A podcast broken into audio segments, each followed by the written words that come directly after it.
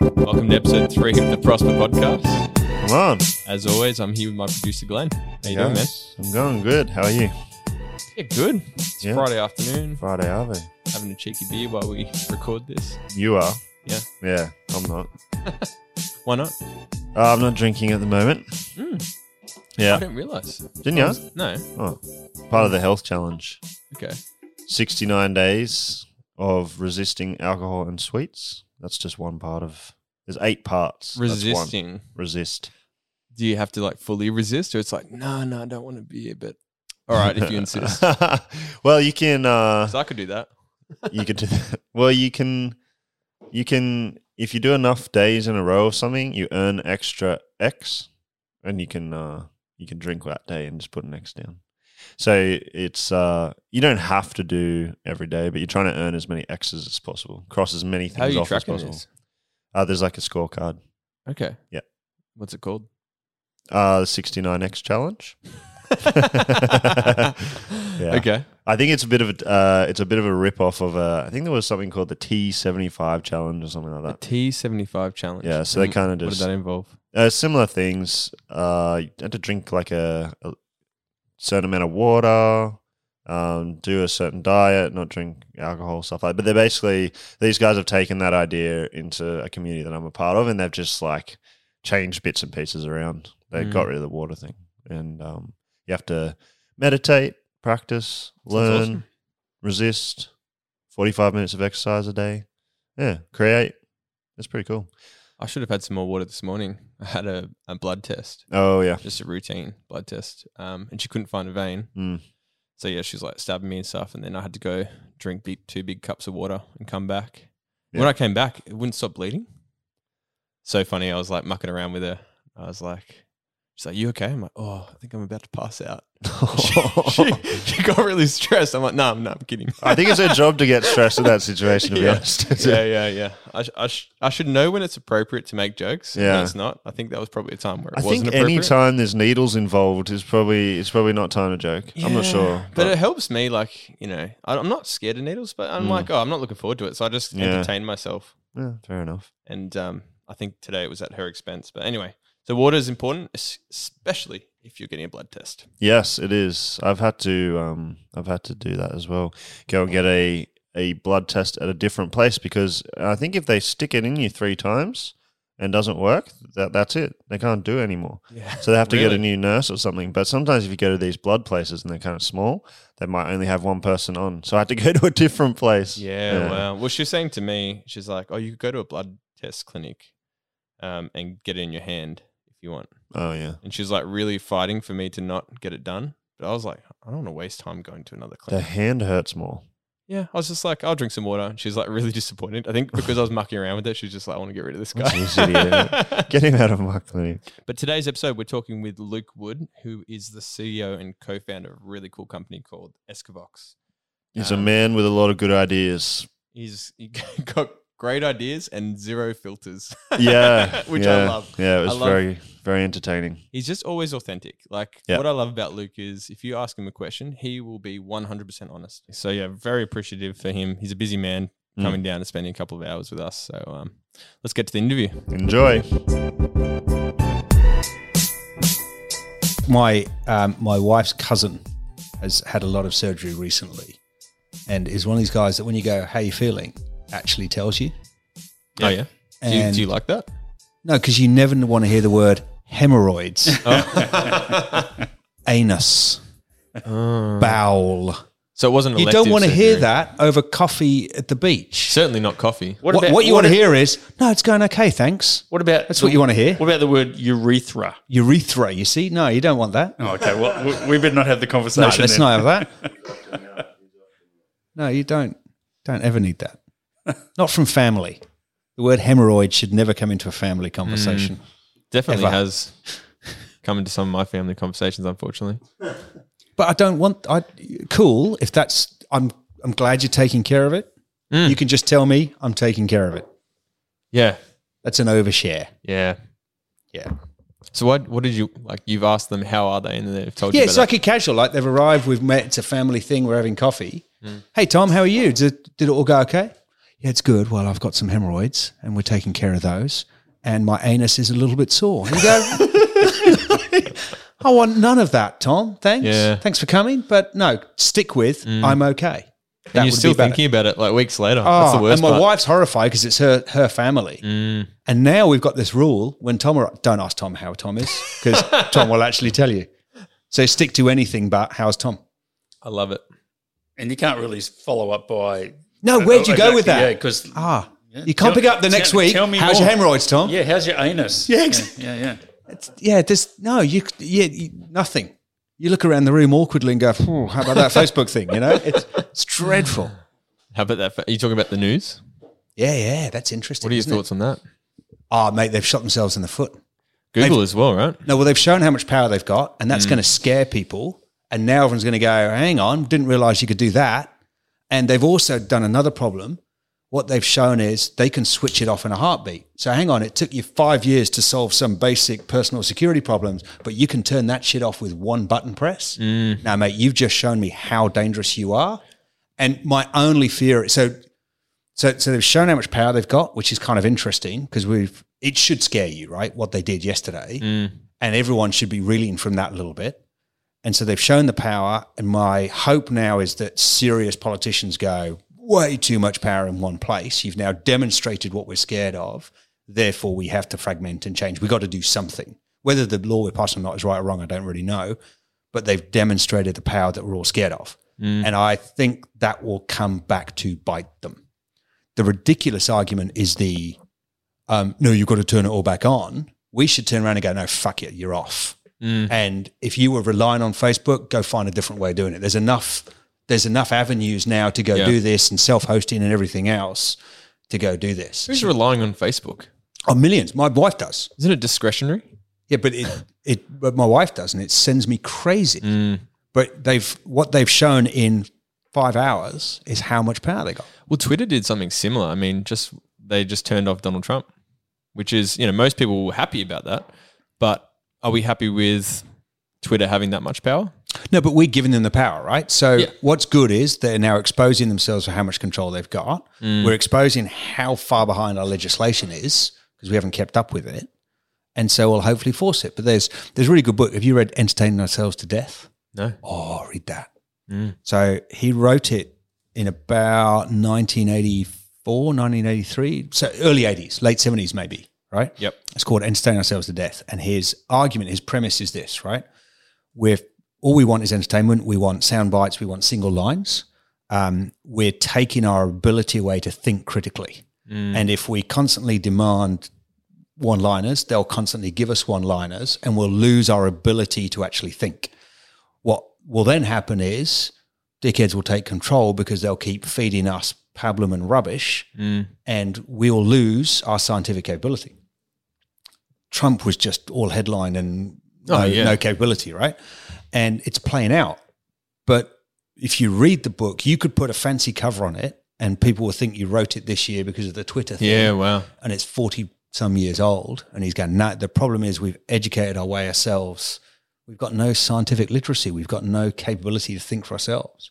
If it's not spoon fed, we're idiots.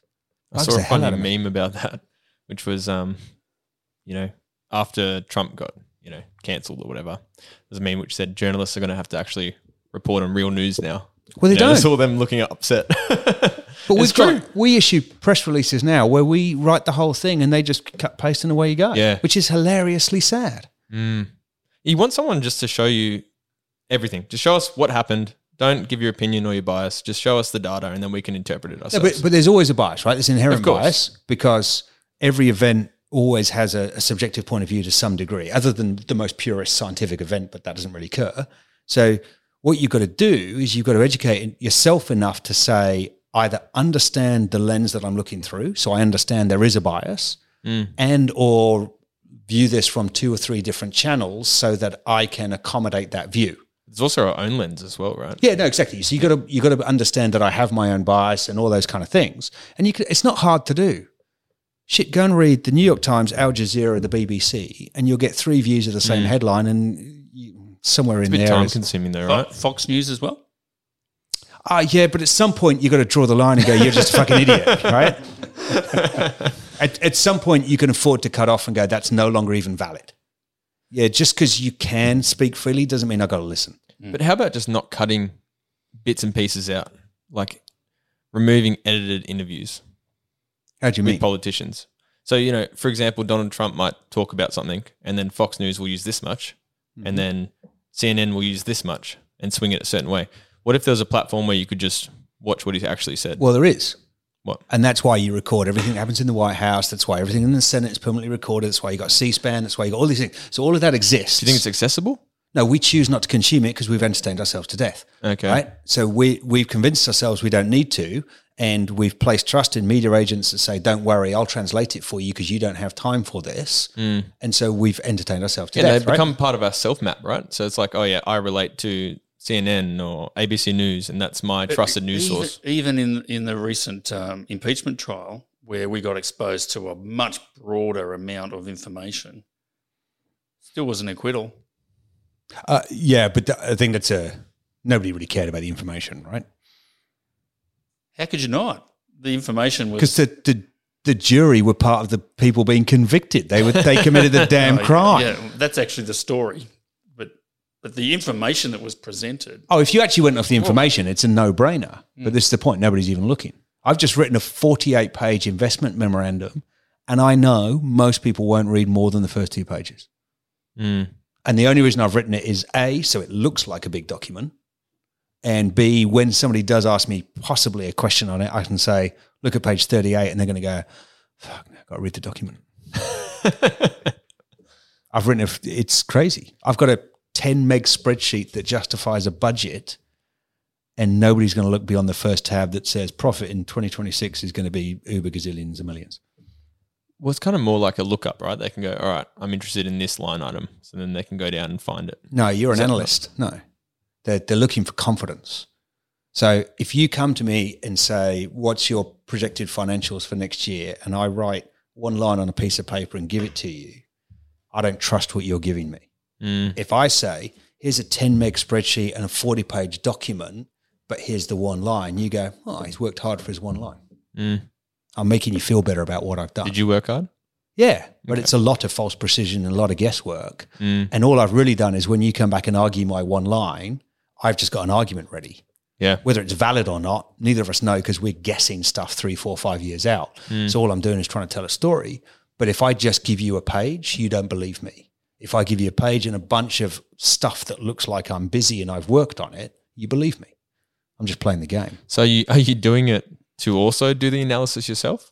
Or Yes. are you predominantly just doing it because you want it 40 No, pages? so so a, a bit of both, but it's a fair question. So I've got to come out with 40 pages, and if you do it with genuine integrity, what you do is you come out with a much better answer. Mm. But if you, a lot of people just do it. So if you go and look on like a wholesale investor or any of the crowdsourcing, you know, the crowd capital platforms, uh, I don't know who they are, but you know, what- you go and look at most people's documents, right? It's just noise and crap and fancy colors and They probably did it on Fiverr, paid someone five well, bucks yeah, to exactly. You know, they've paid some poor Indonesian girl to go Yeah. write a pretty looking document, right? Yeah. And actually, if you actually read them, they dissolve so quickly. Yeah.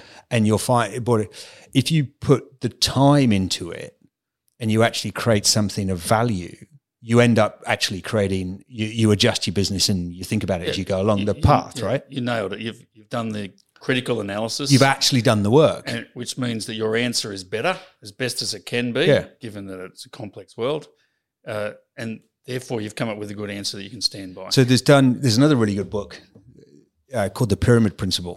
You should read that, right? Which talks about how you translate information and it talks about the pyramid and everything else. So a really good one comes out.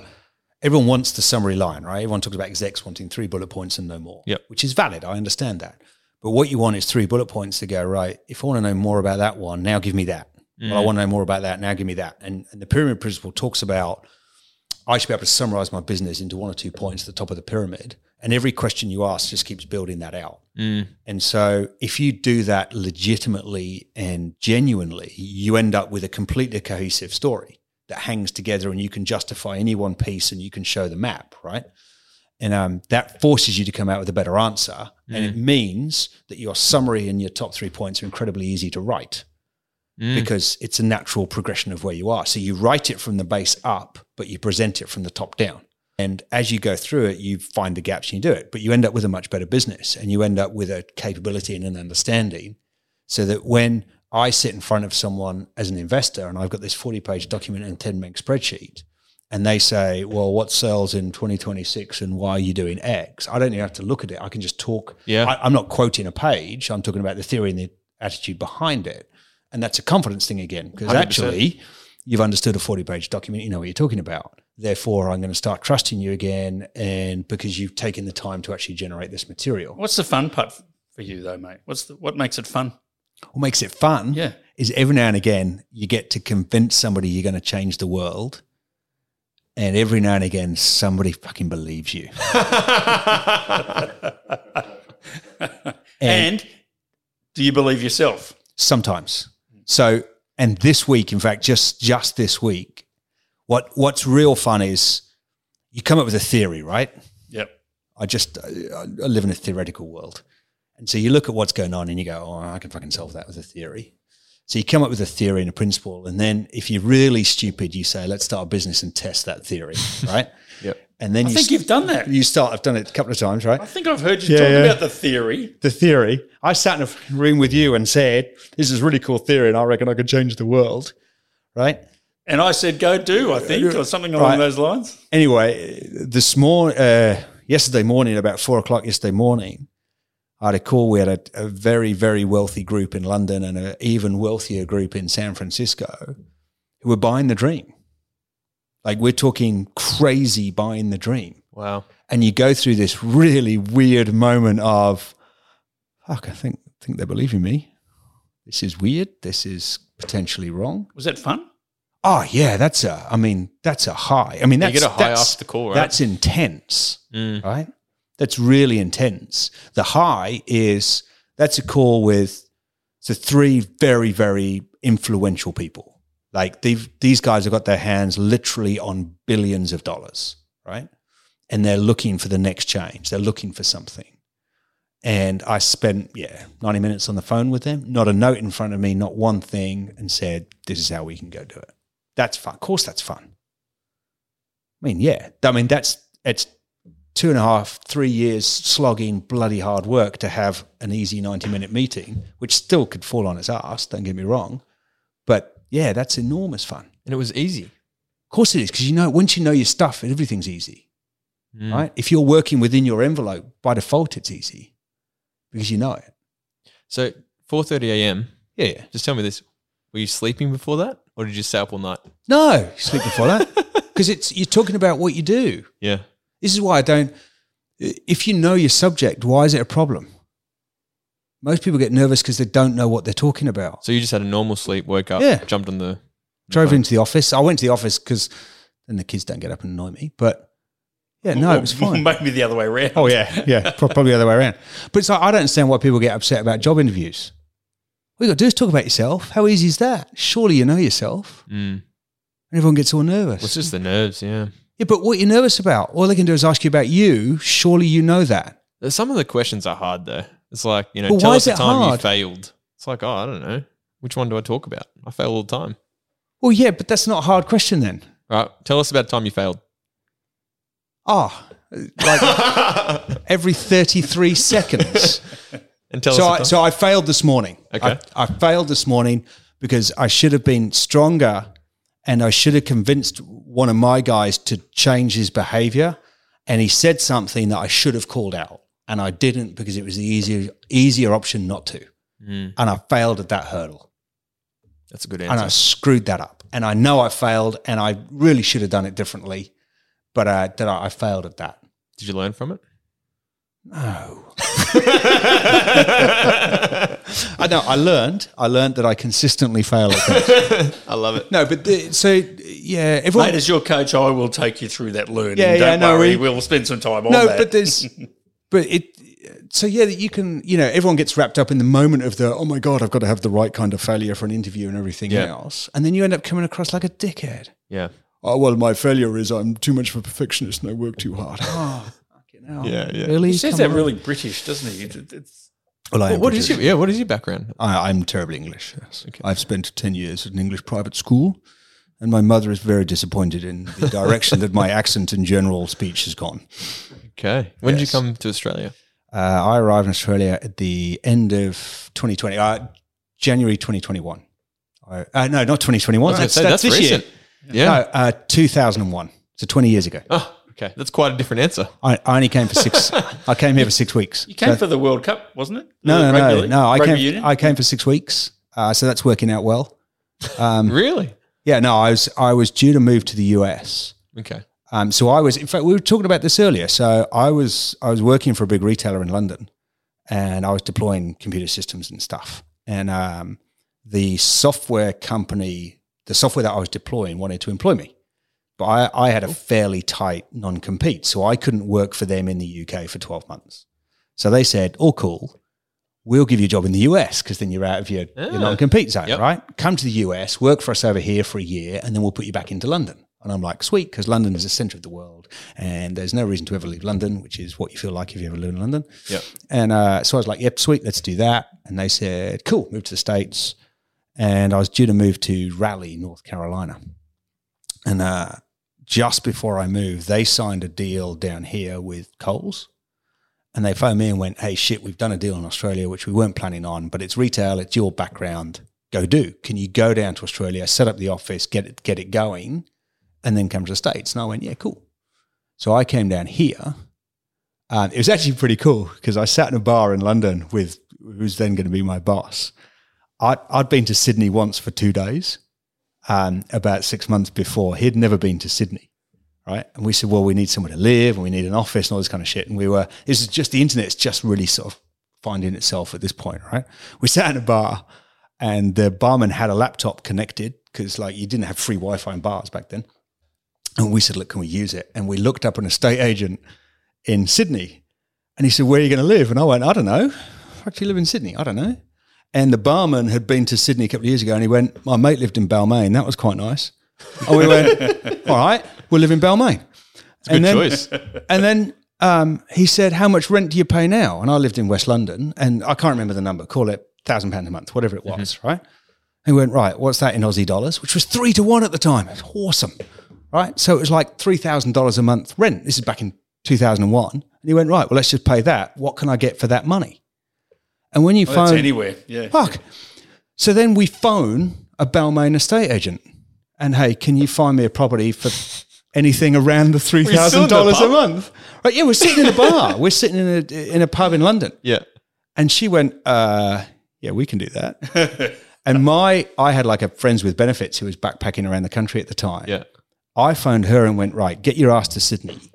Um, you're just going to have to take care of some stuff for us. Go and see this agent and just sort a house out. We didn't do the same for an office, did all this kind of stuff. Anyway, I flew down here. So she's just taking care of it. She's gone from backpacking to here's a $3,000 apartment in Balmain. So she was in Australia at the time. Yeah, she was literally just. I was wondering like- what the benefits were for a second. I'm like, wait, did you fly her? to No, no, it's, it's like an ex friends with benefits, but you know, anyway. Okay. Um, yep. I said, look, you know, we'll we'll ramp up the benefit options. Yeah. But um, we uh, so she came down to Sydney and took care of the apartment. I flew in. We got this fucking awesome apartment looking straight down the harbour in Balmain. You know, it's everything that you dream of. Yeah. I'm earning three to one because I'm on US dollars.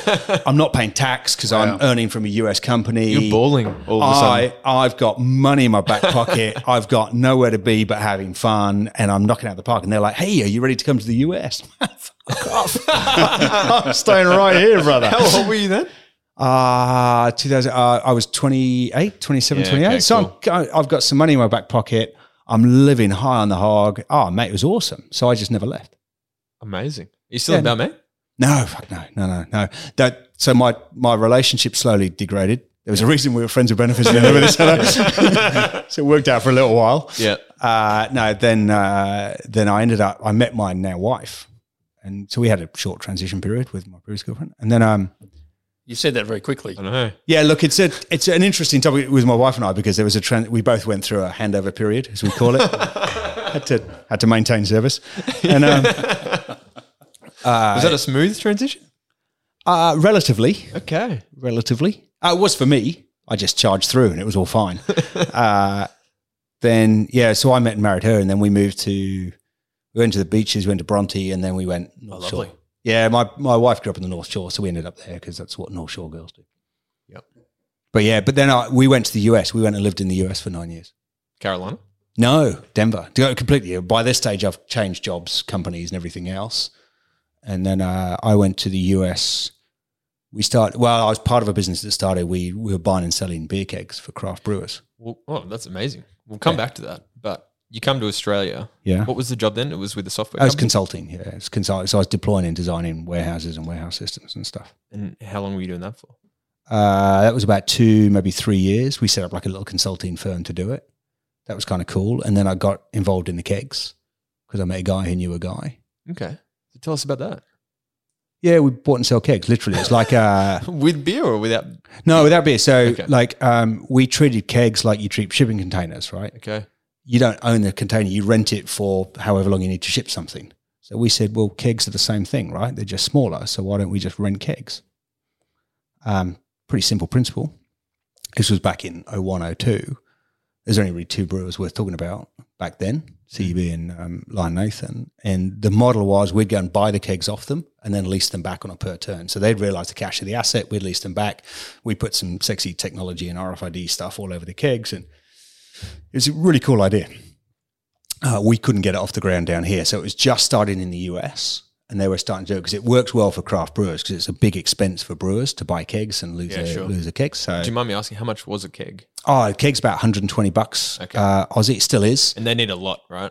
Well, yeah, you need a lot. And then the more beer you sell, because you've got to manage your whole supply chain. So you need kegs in storage to get ready to fill. Then you need kegs that are in chain at the pub. And then you need the empty ones that are coming back in. So you need three times as many Okay. kegs as you've got kegs full of beer, right? So Make you me manage, so you decided to manage the supply chain process. Yeah, and the asset base. So we took Yeah, the cost yeah. out of it. So if you're a brewer and you need 5,000 kegs, suddenly you've got to go and find $50,000. Or you come to me and you say 10 bucks every time you use a keg. So we just take away the need for capital. And how many Right. times can you use a keg? Oh, for 30 years. Amazing. So it's just 1810. It's high grade steel. So it's quite valuable and it never loses its money. The problem is people steal them and you lose the kegs. So it's a really cool model. Um, and it works really well when you've got lots of small brewers and craft brewers because then you get a fleet, right? It's more efficient for one guy to own the fleet and lease it out, a la containers, than it is for everybody to own their own, right? Uh, back in 2001, 2002, we had what Bluetongue was the only craft brewer. So nobody was pooling kegs. So the US was taking off. The US beer industry was exploding. So the US end of the, end of the company was exploding. So I moved to the US and we started doing it at scale in the US. It's now exploded down here. It's a company called Kegstar down here and it's gone because craft brewing's on every street corner now, right? Bunch Yep. of bearded hipsters drinking bad beer. And uh, I feel personally attacked. well, good. Um, well, what's your favorite beer? oh, Tim Taylor's landlord out of Yorkshire in the UK. Okay, I don't know I, that beer. no, well, no, because it's just heaven on earth, and they wouldn't send it down here because it would kill it. There's a lot of bad beer in this country. There's some good beer, but What's there's the a worst lot. beer you've had? Ah, any of the big brands. Bud is pretty bad. Tooheys New is dreadful. I mean, there's a lot of bad beer. There's some passion appearing on your face. You No, see that? there's, there's see- a lot mad. of there's a lot of bad beer. Yeah. There's some really good beer as well. Yeah. And there's some really good new beer, but there's a lot of shitty beer as well because there's a lot of wankers making beer that shouldn't be making beer. Mm. Um, but uh, uh, Capital Brewing's good beer down here. Young Henry's is good beer. I love Young Henry's. But Balter's is good. Um, but uh, I I went to uni in Yorkshire in the north of England, which is real beer. Okay. But nobody does cask condition here. Nobody does live beer down here. It's all pretty manufactured. Nobody's figured out how to brew alcohol out. It's pretty. Generally, the beer here is not great. It's getting better. Um, the best ones. Look at the the session beers. Young Henry's they got their 3.5, 3.9. I forget they call it the Stayer. Yeah. Uh, Coopers have brought out their session. I forget what they call it, but they've got some. Look at the low alcohol beers if you want good beer. They're the best. ones. Okay. Don't go alcohol. Alcohol. A lot of a lot of alcohol in beer is a sign of struggling to brew the sugar and the alcohol out. It's a sign of of a less than great brewer. Okay. Yeah, learn something new. And you'll find they're really sweet. They're packing it full of hops to hide the rest of the taste. Shouldn't be like that. Was that why you wanted to get into the kegs business? Because you No, you- no. Kegs business love were, threw money at me as a salary, and it looked fun. Yeah, he just liked drinking beer. he wasn't worried about I, supply 'cause chain. I, I spent five years in the north of England, which is the heartland of original, you know, Mm. true craft brewing, where every pub brewed their own beer. oh, is that uh, the case? I didn't know that. Oh, it used to be like everyone had their own beer, and we used to drink at a place called the Dusty Miller, which, like it's like a mini beer festival. You, you, you'd have 12 beers on tap at any time. There's no gas pump. It's all hand pump and there's no lager. So it's all cask conditioned beer. So the beer is live. So it's actually fermenting in the barrel, in the keg. And then what you do is you put it in the pub, you get it in the cellar, you have to tap it. So you have to get air to it and you have to let it settle for a few days and you have to take care of it. So it's, it's a live active product, right? It's cask conditioned beer. And to get cask conditioned beer coming out crystal clear, what you would think of as normal beer is quite hard. There's a definite skill to it. Not only have you got to brew it in a certain way, but you've got to keep it and, and manage it and pour it in a certain way. It's got a very short shelf life and all these things. It's really hard to do. So you get very, very little of it. Or you get almost none in this country. I don't. I can't remember seeing any cask conditioned beer in this country. And um, but I spent four or five years with that, and it's like anything. When it's good, it's just heaven on earth. It's as a guy once taught me down here, it's like an angel just pissed on your tonsils. Uh, it's really good, but Yep. it's really easy to get wrong. Mm. So So it's like wine and coffee and things like that, right? Yeah, and it's so easy to get wrong because it's so sensitive, and then it's easier just to mass produce Tooheys New Bard Miller, those kind of things, because it's clean and easy, and you can pump in, it's cheaper, and all of those kind of things. And we don't have a taste for it down here, or we're getting it now. With all look at the brewers now. I mean, every day there's another brand, another beer, and something that comes out. So, I saw a football player launch a, a beer brand the other day. Wow. well, but Balter, which is the other big one, that was Mick Fanning, the surfer. He was he, he was like the Balter. Do like Balter's good Balter? beer. Well, so they took the brewer Stone and Wood. You know Stone and Wood. Yep. So Balter poached the head brewer from Stone and Wood to Ah. create Balter because it's all made up in Byron Bay, and Mick Yep. Fanning was the money behind Balter, and then they sold it, I think, to CUB. Yeah, I think I heard that. I think they sold CUB. So is this your, your next business ideas? No, when it, when I moved back from the US, I nearly went back into kegs, and my wife said, "How about you get a real job for a change? That'll be nice." And why is that? Was it well, a because I, of I pressure or? No, I, I ran a business in the US, a small business in the US, and it's crazy, right? When you run a business, you you feast or famine, and everything's a you know you you ride the roller coaster of stress and life. Mm. And when I came back, I, w- I was looking back at the kegs. I did a couple of months with a guy that restarted the kegs, and the market was ready for it, right? And uh, he actually offered me a job, and then the same week that he said, "Come and work for me," Woolies offered me a job, and I went, "Man, it's going to do you know real job." My wife was like, "Try that." Go and be a real guy again with a real corporate job. so you're going to do stuff with Coles, and you ended up doing stuff with Woolies. back. Yeah, so I, well, I did Coles way back, you know, 20 years ago, which was actually through Costas, who I'm working with again now. Bizarre. Um, so it's Coles Costas back in early 2000s. And I my career started with Sainsbury's in the UK, a big retailer, right? So when I came down, the Coles thing was obvious. Went off, did the US thing, which was the oil patch, worked in the oil patch. Um, what? Oil Oil, patch? oil drilling rigs Oh, wow. software on drilling rigs. And um, then I came back, and then Woolies hired me. I sort of, a little bit out of the blue, actually. It was bizarre. I had a half an hour interview for my wife afterwards and went, "Well, I'm never going to work there." Yeah. And they phoned me a They day later asked- and went, "Do you want a job?" And I went, "Oh, okay." They just asked you, um, you know, what's your weakness? Yeah. And you just, What's you're you already. These interviews are easy. yeah. yeah, no. So that was a bit weird. So then I ended up at Woolies. So I was back in corporate retail world. So what was that nine years working in oil like? How did you get in oil? Uh, I I ended up having a glass of wine with a guy that owned an oil company, which I didn't know. Okay. And uh, A glass of one. Was it one glass? I don't no, believe it was, that. uh, it was quite a few glasses. a keg. No, so we were. I was doing the keg thing in the US, and I was the head of operations. So I was designing and deploying all the tech, and we were trying to buy uh, Budweiser, Anheuser Busch's kegs, Oh, wow. which is quite a big deal. It's like a thirty mil deal, and we are trying to. So anyway, it was a big and complex. And this random guy from a drilling company phoned our salesman and went, "Hey, you track stuff, and can you track stuff on an oil rig?" And we went, "I don't know, don't know what an oil rig looks like, but sure." yeah. Um, and the sales guy sort of came in and said, because I had to give all the quotes out, I had to do all the design, and he said, "How much would it cost?" And I went, "I don't know." Um, we sort of made a number up, and it came up to about two hundred fifty grand, right? And uh, I said, "Well, I don't really want to do the work. What we'll do is we'll price ourselves out." So I told the salesman, "It's seven hundred and fifty plus." But this is the oil patch in 2006. They got more money than God. So he phones him and he comes back to me and went, Yeah, I'd like to meet you next week. Wow. Oh, I went, Oh, shit. so we went up to Calgary and we sat in this boardroom. And I had no idea who I was talking Absolutely no idea who I was talking to. Yep. And we sort of went through what we could or should do. And I said, Tell me about your problem. What are you doing? What does an oil rig look like? How does it work? And they sort of talked it through. And within about five minutes, it became obvious our software would not do what they wanted to do. Yep. Just it was so obvious. So I See, said, so obvious to you or obvious in the conversation? "Oh, to obvious to me because we hadn't even talked about our software yet." So literally, That's we're, probably a good thing, right? we're we're in a meeting where they're allegedly to demonstrate how our software is going to solve their problem. And you know right? inside. So I've said, "What's your problem?" And they've described it, and I know within five seconds I can't solve their problem. Right? Well, that that's interesting. Right? So What it's did- kind of cool. What did you do? So I stand up and say, "My software right now can't solve your problem, but this is how I would solve it." And we just talked about it, and I, I just fronted up. I can't solve your Yeah. problem. I can't do it. As what we've got right now, the way it works doesn't solve your problem. What you need is a system that does this, this, this, this, and this. Right? We sort of essentially workshopped what a solution needed to look like. Were you tempted to bullshit and No, say no, because you're never going to win that battle. Okay. But as we sort of got talking about it, I've actually, and I've framed the notes, I've got them buried somewhere at home.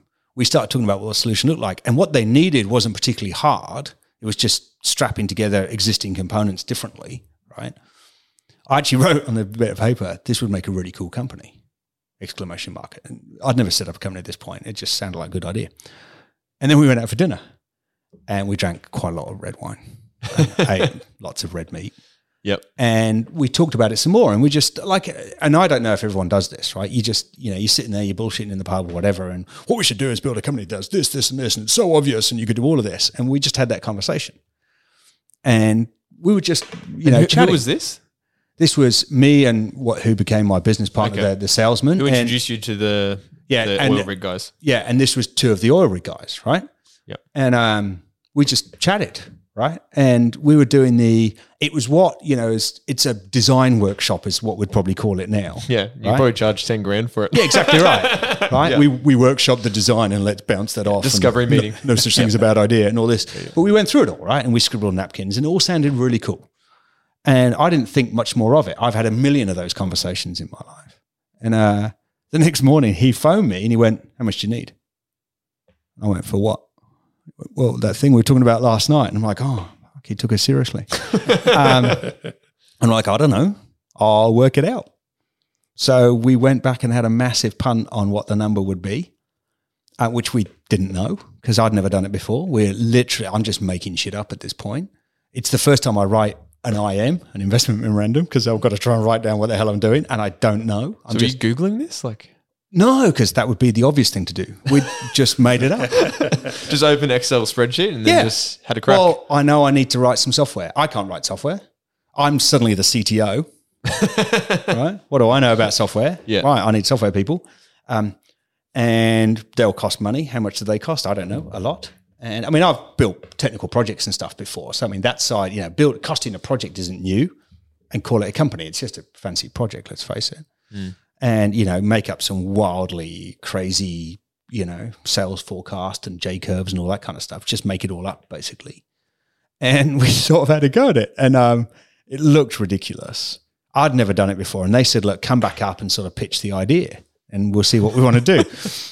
and we all thought we were fucking businessmen. Oh God, such a muppet. And um, we rock up to Calgary, and we've done our maths right. And on paper, we reckon we need 1.8 million. that feel like a lot of money at that time. Well, I've done some big projects at big retailers that are 10, 20, 30, 50 mil. So it felt like a lot to be asking directly, right? I'd Yeah. never like said, you write a check for 1.8 million. I'd gone to corporate meetings and asked for 20, but that's a different, that's kind of it's different, right? What were you thinking? Like, were you thinking, oh, he's going to say yes or no No, way? I, or, I, yeah. Well, I'm I'm thinking if someone asked me for 1.8 million, I, no, go away. Yeah. You're an idiot, right? Because I've never experienced having genuine wealth. It's a, it, we can talk about it in a minute, but the, how investors think is very different, right? Yeah. So I've got that in my head, and then we've said, but actually, we should probably ask for a much bigger number because we've probably got some bits wrong, like any estimate, right? Yeah. So we'd agreed between us, there's three of us, that we'd ask for three because we're Mhm. kind of we're kind of playing our best fucking it's Donald Trump card. contingency. and we're uh, we're negotiating because Yeah. we're businessmen, and we go into this meeting. We sort of give the pitch of how the solution would work, and we think they're going to spend a lot of time talking about the depth of the solution, which takes about three minutes. And they go, "Yep, that sounds cool." I'm like, oh, fucking slides like this. And But it gets back to your point around if you've come prepared. if you if you got it and you know it, you nail it, right? Yeah. And so and they People went, can tell, right? yeah, and they went, cool, that sounds good. How much do you need? They said, Yep. right? And at this point, we'd all said, "Oh, who's going to say it?" It's all this, okay. and we went, and uh, and Mike, who was the nominated CEO, said, uh, "We need three million. And it was like it was probably about a half second pause, but it felt like a lifetime to me Yeah, because it was that horrible cavern of silence, right? And Tom Wood, and I'll never forget it, and he didn't even bat an eyelid. And he looked at Randy, who another one of the guys there, and he went, "What we'll do? We'll give you six because you've got it wrong. And how soon can you start?" wow. Wow. And and, and we all sat there, and I'm sitting there going, mm-hmm, cool, play it cool, play it cool, play it cool, you're cool. And uh, we got in the lift afterwards, and we're doing that, looking around, doing the, are we allowed to do the dance yet? Are we allowed to do the dance? and uh, yeah, so they, and they literally said, we'll find the money, you're going to start the company. And that was in September of 2006. We incorporated in December of 2006. We started business in January of 07 and we deployed our first rig in July of 07. And that system is still live on about five, 600 rigs in North America as we speak. Wow. Wow. Satisfying. Yeah, crazy journey. Crazy. Why aren't you still doing it though? Uh, because we it, it wasn't, you know, it wasn't profitable enough to really drive. I, I learned a lot on the process, but looking back, I could have done it so differently, right? But um, Should have asked for 12. No, it was never about the cash. Actually, it was about how we execute the business. But um, it was, um, it, it went well. It wasn't powerful enough, but uh, we ran the business for nine years. We sold it just after its tenth birthday. But I I ran the business for eight years, so I paid myself for eight years. When we sold out, I basically got out what I put in.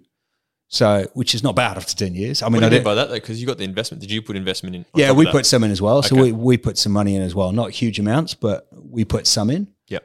because you got to have founders, you got to have them tied in, right? And um, but I I paid myself for ten years. We ran a business. I learned a shitload. We had a lot of fun. We've left the solution live across the oil patch in North America, which is kind of cool. We learned a lot along the way. I made a lot of good friends. So yeah, it was a hell of a journey. And then when it was getting a bit marginal, we had the option to come back to Australia. We wanted, we always wanted to put my the girls through school, my my kids through school down here. So we sort of took the option to to get out while we could. So I did. When did London stop being the center of the universe Oh, then? Once as soon as I got an apartment looking down the harbour and a friend with benefits in the bedroom. no, Jesus, can't What- can't what- to the wife, can I? But, Um, but what what actually happened? Because the, there is that's actually a, a, a big deal. That, Yeah, no, it just changed because suddenly I was I was out of the corporate world, which I'd never done. Right, I'd gone. I, I went to a very traditional private boarding school. I left boarding school, and within nine days, I joined the army. And so I went from highly structured organization to highly structured organization. Um, I was a rubbish soldier, absolutely rubbish. And um, so I got out of the army as quickly as I possibly could because that was the dumbest thing I've ever done. And uh, What then- makes you a rubbish soldier? because I apparently, apparently, not terrific with people telling me what to do. I don't believe it. Allegedly, allegedly, is not a skill set they're looking for in a soldier. Uh, I'm led to believe they they want more of the following type than the leading type. Yeah, yeah. Um, and uh, so yeah, I didn't do well with that. Dickhead shouting at you all day. You're like, mate, you're just an idiot. Mm. Um, I did my training, uh, did my basic. I applied to be an officer, and they said, "Yeah, you're okay. Uh, if you get a degree, you can come back and be an officer." And I said, "Ah, if you pay for me to get a degree, I'll come back as an officer." And they went, "Yeah, you're not that good, mate." uh, and so you tried. well, in the British Army, you have a thing called a P- PVR, premature voluntary release. So when you sign up, you sign up for three, five, or seven years, right? And it determines pay and rank and all these different things. And um, I'd sign up for three, and if you leave before then, you have to pay. When I was there, you had to pay three and a half thousand pounds for every year left to serve, which to me amounted to about eight and a half grand I owed, which was more than a year's salary. And I, there's no way on earth I could pay that. And so they said, "All right, what we'll do is we'll we'll can your PVR. We'll let you out for free, but you just promise to come back when you've done your degree." I just never went back. You're on you're on some list somewhere Yeah. where, they're, where they're expecting you to return. Yeah, quite possibly. How But, good's uh, the name for it? What's it called? A premature what? a premature voluntary release. Like You're you right. need I've a never, bill for. you need a bill for. I've never thought of it like that. Sure, no. Yeah, but it's not voluntary, is it? Excuse me, I'm going to go and have a PVR. Depends if you're in a rush, I guess. Yeah. I've got a hot day tonight. I think I shall PVR so I don't ruin it. Excuse me, madam. I seem to have PVR.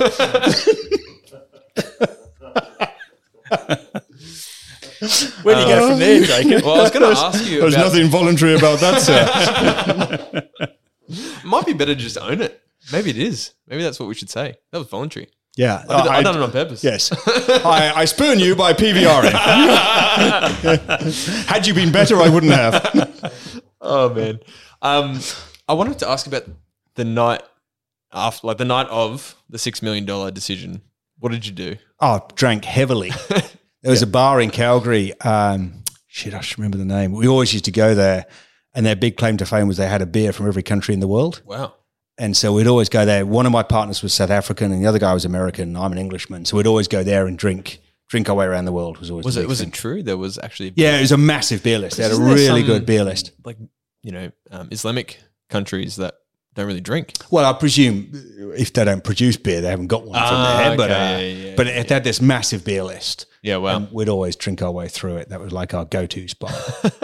yeah, so we had a lot of big nights up there. yeah. So that would, was you, a good would night. you call that a success? The the the experience with the The experience, absolutely. Yeah. Like commercially, it wouldn't be uh, like in in terms of startup and and uh, venture capital, it would be considered a, a a wash.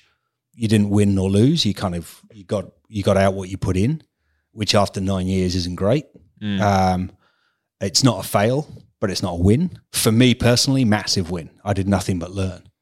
And you know, on the ground, and you learn everything the hard way, from hiring and firing to how you select people to how you deal with clients. You just learn all of that the hard way, which is cool. And you get some great experiences. You you you get some great relationships and all of those things out of it. So yeah, no, and massive success. I, and I get to go back and say I gave it a go and I did it and I had a go. And a lot of other, a lot of people talk about it and never do it. Right. Hundred percent. So, for somebody that wants to start something that needs capital investment, Yep. what's the one learning that you'd share with them? um, justify why the bank wouldn't lend it to you. If you can make that argument, then you can justify. The, the biggest single question you got to answer is why if why wouldn't I borrow money to do this? If you can answer that with absolute genuine um, validity, then that's the rest of the process becomes easy, in my opinion. Can you give us an example of a reason why Well, what reason why you wouldn't get lending? Well, because what, what it forces you to do there is ask the question, why aren't you taking the risk? Mm. Right? That's the fundamental question that you got to answer. That's even a step back, isn't Right. it? Yeah. If if if it's as good as you keep telling me in your PowerPoints it's going to be, just borrow the money and do it yourself. Right? So tell me why you can't borrow the money and do it or why is that a problem? And why wouldn't you take the personal risk for it?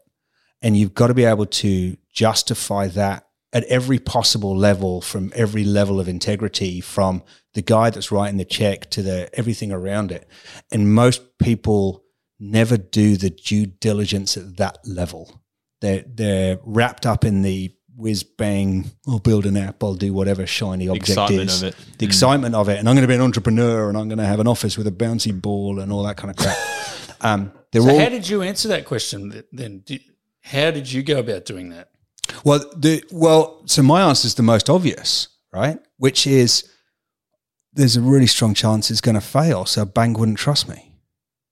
Which is the absolute honest answer. This this thing could just go flat on its face. There's there's actually no financial reason to get into this if you don't believe the story. And banks don't care about stories. Banks care about balance sheets, right? Yep. And so so my justification is it's a really big story. And what we're trying to do in my business now is, which sounds terribly glamorous, we're trying to change an industry. We're trying to change how an industry thinks, which is a really cool message. Um, it's a nightmare to deliver for the record, but it's a really cool message. So my argument is this I fundamentally want to change an industry and how an industry does something. The outcome of that change is actually manifests in a better product for us as consumers. But that doesn't motivate anybody in the chain. So what I've got to do is motivate people commercially. And what I mean by that is make them more money or stop them losing money.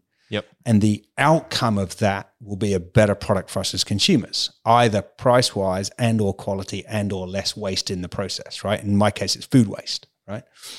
So, I want to quickly explain what your business is, So, well, I'll, I'll explain the problem, Yep. right? please. Because that that's often rather than what the business does. So the way food moves in our in a modern world, right, is really complicated, um, and um, very very few people understand it. So what happens is, it, let's take a really simple example, right? We all eat avocados, smashed avos. It's the big Of course. topic of choice, right? So an avocado grows on a tree in the Atherton tablelands, which is up near Cairns, right? And there'll be a farmer up there that owns a few acres of land or is leasing a few acres of land and has some avocado trees and he picks this perfect avocado, okay? It will go from him to some kind of sorting or packing center. And they'll do a whole bunch of sizing and scoping where you're this big, this wide, this fat. You're good for a supermarket because people care what it looks like. You're really good for Guzman Gomez because they don't care what it looks like, but as long as it tastes right. Yep. Um, you're really good for the guac factory because they don't care about either one of it because they're going to bury it in other flavors, right? So they go through this sorting Is process. that normally on the premises, like run by the farmer, or is that somewhere else? Because that's a big expensive thing and you need volume Yeah. for that, right? So you got a farm, which then goes to a pack house. And then they go through this whole grading and sorting and everything else, right? Then you go from a pack house, and because I'm an avocado, I've got to be ripened, right? I go through a process now. So now I go to a ripening shed, which is typically another center. Oh, so they Right. pick it before it's ripe.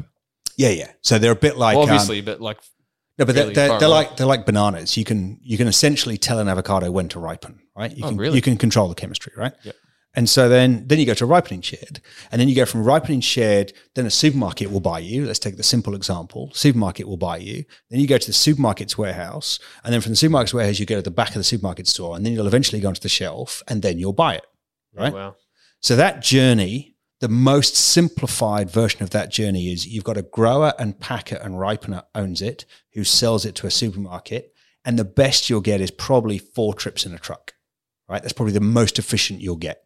Right? Wow. Yeah. The reality is what actually happens is 10 farmers form a cooperative who sell to the pack house. The pack house forms a cooperative which sells to the ripener. The ripener then sells to another guy who actually does the deal with the retailer, who then sends it to four different warehouses and he exports the other part of it and then sends it in. So you've got these incredibly complicated chains, right? Is anyone making more money than everyone else in that process? Everyone's constantly arbitrating against everybody else. That's the whole game. That's absolutely the whole game. I'll buy it for slightly less here. I'll create a problem in the market over there and I'll go and prosecute that difference, right? It's all about the arbitrage of that. Okay. And what happens is there's complexity in that chain. And that's not in and of itself a problem. That's a, an atypical market, right? Yep. That's no different to any other commodity or product. The problem is that it changes every single day because today your avocados are ripe and tomorrow Murray's avocados are ripe. So I pick them in different places. Or it's Tasmanian berries versus Queensland berries, or it's blueberries from wherever, right? So the world, the the physical, because it grows in the sun and the rain and everything else. So your source of supply is constantly changing, right?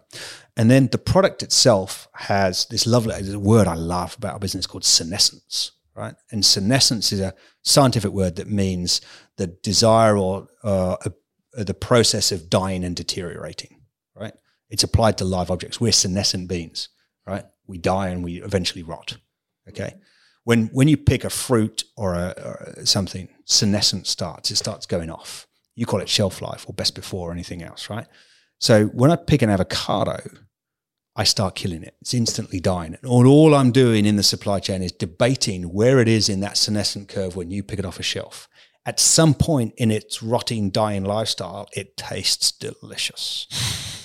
and what we need to do as retailers and as providers of food is we want to make sure you get delicious product when you buy it. There are lots of factors that control for that the breed, the variety, where it grew, and all these kind of things. And then we've got this massively complex supply chain going on, right? What happens is that chain breaks. People don't doesn't understand what's going on. One truck's too hot, a warehouse is too cold. It rained on that load, it didn't on that load. This store held it for two days, that store held it for one day. You and I as consumers get a very variable product. Sometimes it's a perfect avocado, sometimes it's not. We get the shits, throw it in the bin. Retailers get the shits, throw it in the bin. That's food waste. That's how waste occurs. That's one of the big reasons why waste occurs because we treat it indiscriminately in the chain. Not to mention the actual uh, customer who takes it home. No, but that's what I mean. You and Yeah. I as consumers, right? Yeah, yeah, yeah. And, and avocado is a great example. One in two consumers, 50% of the time, you're upset with your avocado purchase. Name me another product where half the time you get the shits. and you spend the most time picking one. Like, oh, that one's too Well, squishy. that- that. one's not squishy And so there's there's all this subjectivity into it. And you know, like mangoes is another great one. Ask somebody what the best kind of mango is, and you'll have like fucking argument on your hands. Yeah. Don't you think Oh, they well, should it's a, it's a fucking KP and it's a one of these and it's, and it's all right. Lo- long story short, Yep. we apply. There's all this stuff goes on.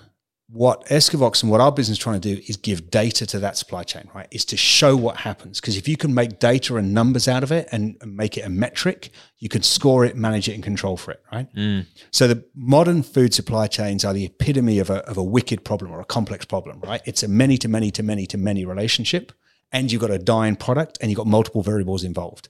You cannot possibly control it. It doesn't lend itself to vertical integration. Woolworths will not buy avocado farms, right?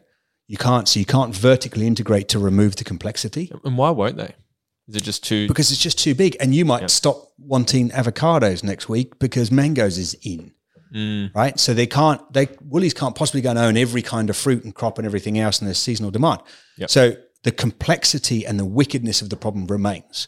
So when you have a complex problem, all you can ever do is manage it, right? And to manage a complex problem in a business sense, you need data and facts because once you've got data and facts, you can start managing. yep. So our job, our solution is to provide data and facts about how and where and what condition your food is moving. Right? And if you've got raw, automatic, agnostic data about that, independent data about that food, you can make decisions. And so when I talk about changing an industry, what we said was if we provide that service to the industry, because that requires some technology and cost and power and all mm. these kind of things, right? If we provide that service to the industry, ultimately that will become valuable enough that we can make a buck out of it and we can fund and run the business. And it will be reflected because people can manage those chains better if they can manage their chain better, they can do a bunch of things. They can charge a premium for their product. Uh, they can charge a discount for poor product. Um, they can know where their product is so they can stop problems from too hot, too cold, and we see waste. So you can start changing it. So, like any other business, you just put data on it and you put metrics on it, suddenly you can measure it. That's all we're really doing in very simplistic terms. Now, we use a boatload of complicated technology to do that from IoT devices to cell to software to analytics to AI to you name it. I can hit buzzword bingo, right? Yep. On the stuff that we use to do that. But that's just a tech piece. And then we're on the journey of trying to convince everyone in that industry to do it and actually use it. And you then you're fighting uphill against that because you've got retailers and wholesalers and growers and industries and countries and all these different things going on. That's what we do as a business. So the vision to come back all the way to the first question, which Yep. was why wouldn't a bank lend me money to do that? Because on the surface, it's a ridiculous idea, right? It, it sounds like something that you have to be a little bit crazy to try and go solve. Because because it's it's uh, it once it's up and running and working, it's awesome.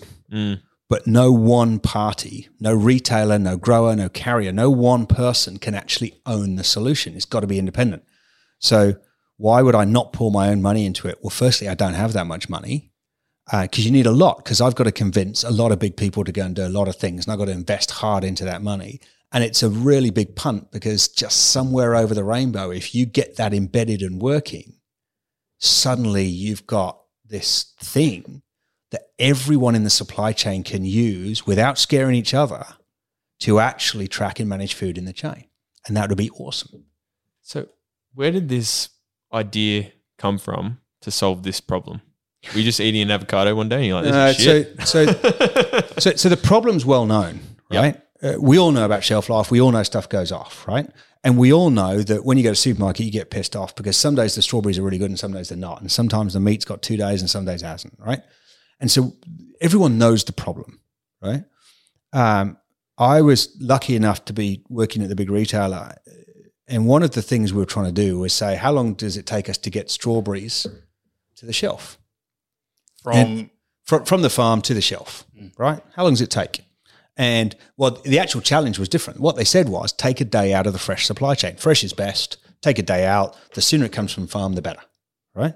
Of course. Cool. So the obvious question there to ask, or the obvious question to me is, how long does it take now? Right? And so I asked a few people, how long does it take? And I asked farmers, I asked store managers, I asked the head of produce, I asked all sorts of people. And everyone gives you a different answer. You're kidding.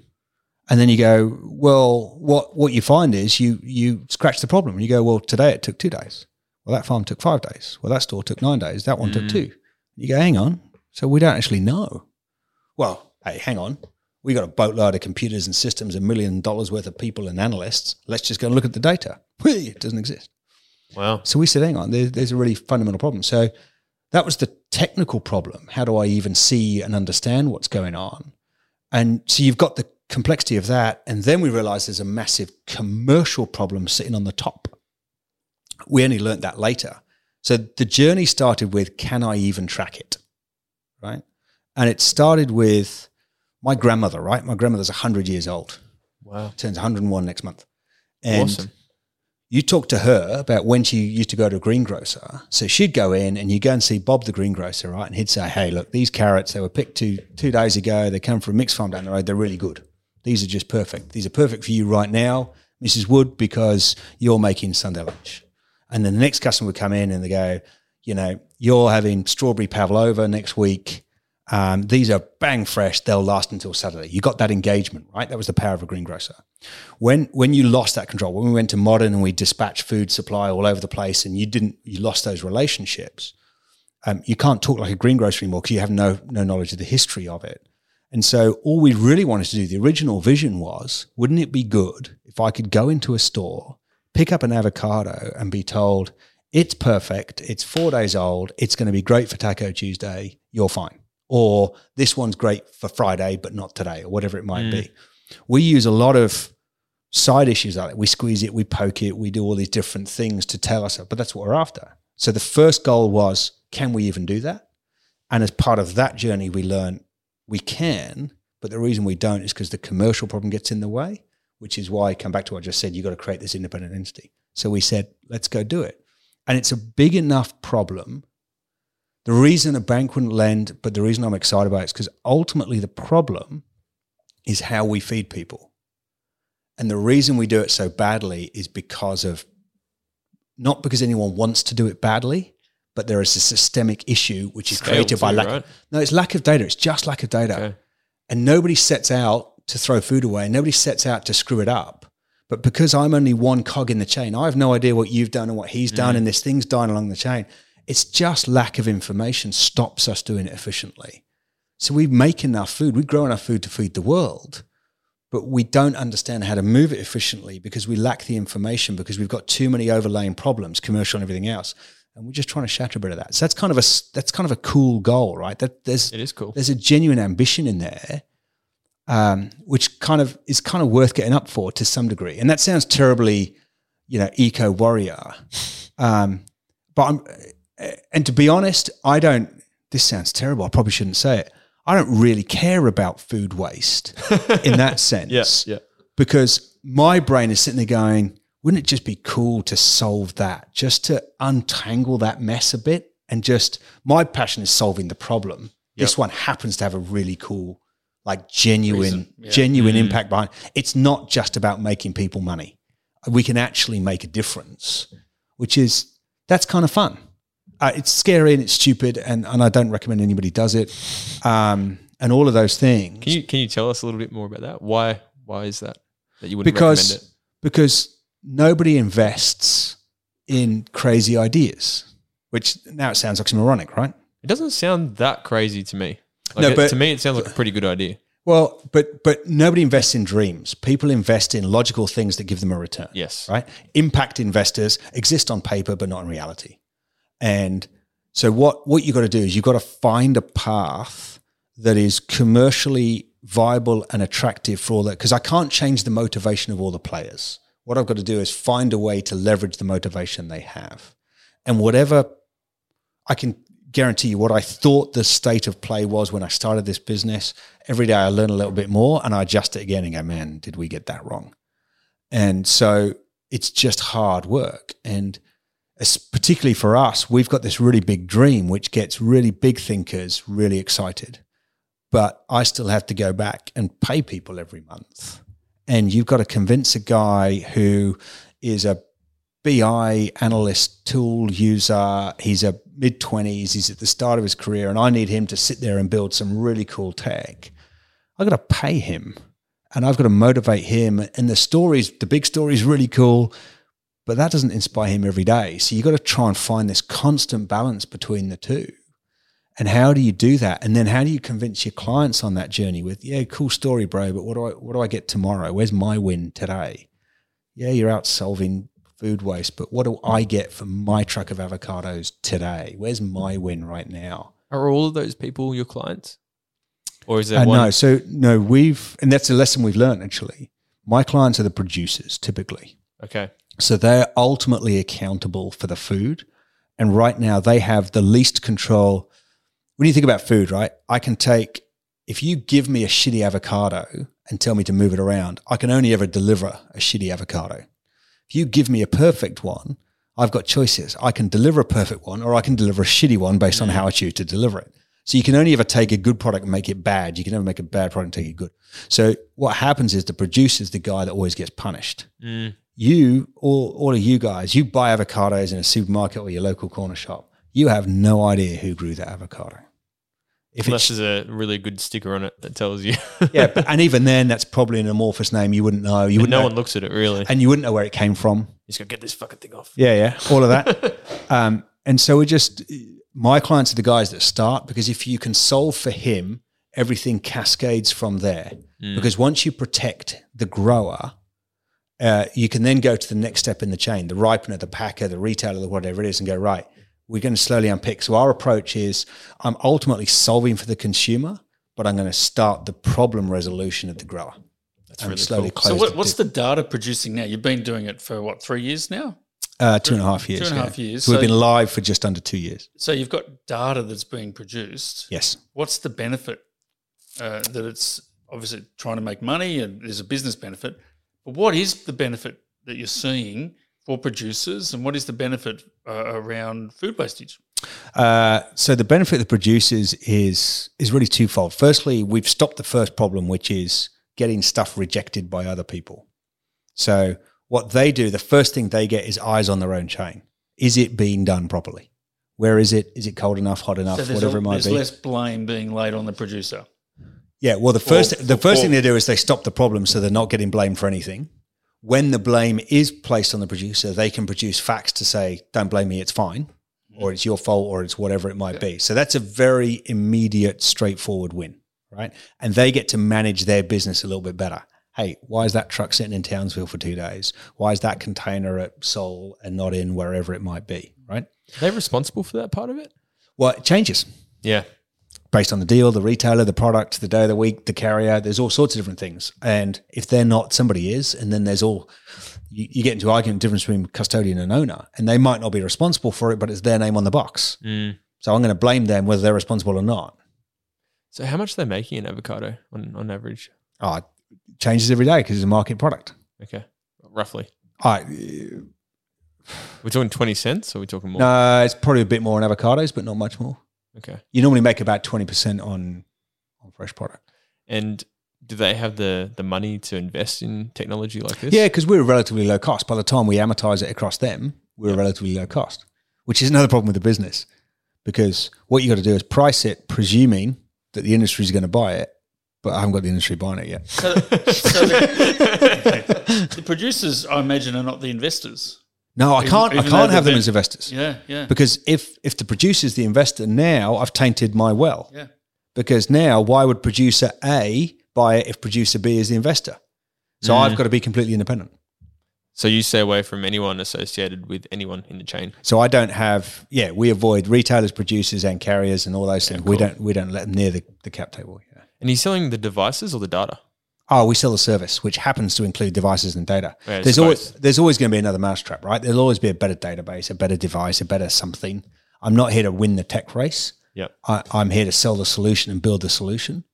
Um, and by default, we will use technology. We've ended up building our own device because nobody was building what we needed. So it was just easier to go and build our own. Um, we've developed our own software. We're a very, you know, I mean, you're a tech guy, but we're a very mainstream. We're a, you know, Microsoft shop. We're up and down at your level, vanilla code, right? We're smack in the middle, but we write it. We've got a lot of custom algorithms. The way that we've built our intelligence, we've got a lot of AI engines. We do a lot of smarts around that. So we've written and developed all our own software. It's very cool. And then, um, it's expensive though, right? yeah, it is, but it's an it's a high cost investment up front. But ultimately, you can amortize it across billions of movement every year. Mm. So the market is almost unlimited. Yep. Think about how much food moves around the world. Oh yeah, and the population's rapidly growing, right? So Yeah, and we're so food waste in Australia is about twenty billion a year. Of hell. that, about fifteen percent, so about three bill is um, related to failure in the supply chain in itself. So it's Wow. a three billion dollar problem just in Australia, and we represent less than one percent of the world's food. So do the maths. Yeah, wow. So would you say that that 3 billion is totally preventable? Uh, mostly preventable? mostly, yeah, easily, easily. So the more you talk about this idea, the the less I think it's crazy. No, it's not. It's it, it's just big. How do you get your hands around it? Is the problem. That's Mm. what scares people, right? How do you get your hands around it? If I if I described Amazon to you now, it would make perfect sense, and you'd say, "Yeah, that's golden." Try and describe Amazon back in 1992 when it started, and you think it's a ridiculous idea. Yeah. But what he said was, "I'll sell your books cheaper." Right? What I do is I say, "I'll track your food in a truck better." I'm actually building a story out here, but I've got to start. I've got to progress with you. I've got to evolve with you as you go. it's fascinating. It's that's why. So that's why you go to an investor that says, "Who's got a big vision? Who can fund that?" Because the individual transactions can't fund the investment I require up front to do that. I'm not building a one-stop. I'm not. I'm not. I can't put all of my development, design, and res, and research cost into my first client. And I'd love to charge millions of dollars per track, but don't think I'm going to get away with it. So No. that's why that's why our model has to be a an investment upfront model, and that's a high risk one. so two and a half years, did you say you've been doing this? Two and in January eighteen, uh, July eighteen, we incorporated. August eighteen, something like that. Did you go straight from the oil rigs? No, this- no. Woolies, Woolies in okay. Woolies, yes, that makes sense. Um, so you jumped in and got investment up front, Uh, yeah, it took us a few months to get the first lot in. Yep. and you've gotten more investment since. Where yeah, we've raised. Yeah, A lot. Fair bit. You don't need to say. and uh, we're about to go out and raise a whole lot more. So when you f- did the initial raise, were you aware that all right, we're gonna have to do this again? Oh yeah, we're plan constantly raising. My job is to raise money. That's why I do. It. It's quite depressing sometimes. But uh, no, we, we we will always consume cash. If we grow even half as fast as we want to go, we will keep raising money. And how do you do that? Like, because, I talk to rich people. but in terms of equity, how do you maintain a, a level of ownership? Well, How does that work? Oh, I mean, it depends on what you go in. So I have, I'm prepared to dilute. Is the simple answer. I'd rather have two percent of a billion than fifty percent of fuck all. So, um, no, I we're prepared to dilute, and we work at a an institutional investor level that understands that power. So, we're we're talking to a particular group and institutional style investor who doesn't look at this as I must own 40 or 50% of it or not at this level. They're at the, if you even show half a, half a way of solving this, the share price will take care of the rest. So it's a, it's a long range, high value, crazy punt for these guys. So do you go about things differently to a normal startup? I don't know. You don't know? I've never done a normal startup. This is the only one. This Well, is, yeah, I guess there's no this is a normal. normal startup to me, Yeah, yeah, yeah. Because my experience is mainly bootstrapping, right? Where it's like, um, which is an expression for the record that bugs the living shit out of me. why is that? Because the actual expression is you cannot pull yourself up by your bootstraps. It is a fucking oxymoron. that is the original expression. You cannot Yeah, do is. it. Right? It's like trying to pull yourself up with your own bootstraps. You can't do it. But it's one of those things that's become bastardized Have along. you tried it? oh, shut up. You a can't. It's a logical fallacy. That's how the, the whole thing started was sometimes you need help. You need people around you. You cannot pull yourself up with your own bootstraps. Sometimes you need to put a hand out and reach, right? That's where the original expression comes from. It's a personal bugbear of mine. Yeah, it's fair been enough. horribly bastardized. Sorry to trigger you, man. and- Sorry it to was trigger you. completely triggered. and it's the opposite. Now it's, the, it's like the, the, word. opposite meaning. It's like the word literally. And I've got three teenage daughters. If I hear literally, it was the worst day of my life. Oh, shut up. That's the complete opposite of the word literally. So anyway, sorry about that. Slight tangent. Um, And and something that I've noticed uh, talking to a lot of people that want to start a business, they're very quick to give away equity. So I was wondering what your thoughts. oh, mate, I. I, first thing I did. yeah, yeah, you can't because look, you know, in the perfect world, and you're right, I'm, and I'm not a starter. In reality, I'm starting a corporation. yeah. I just happen to be a, a new business.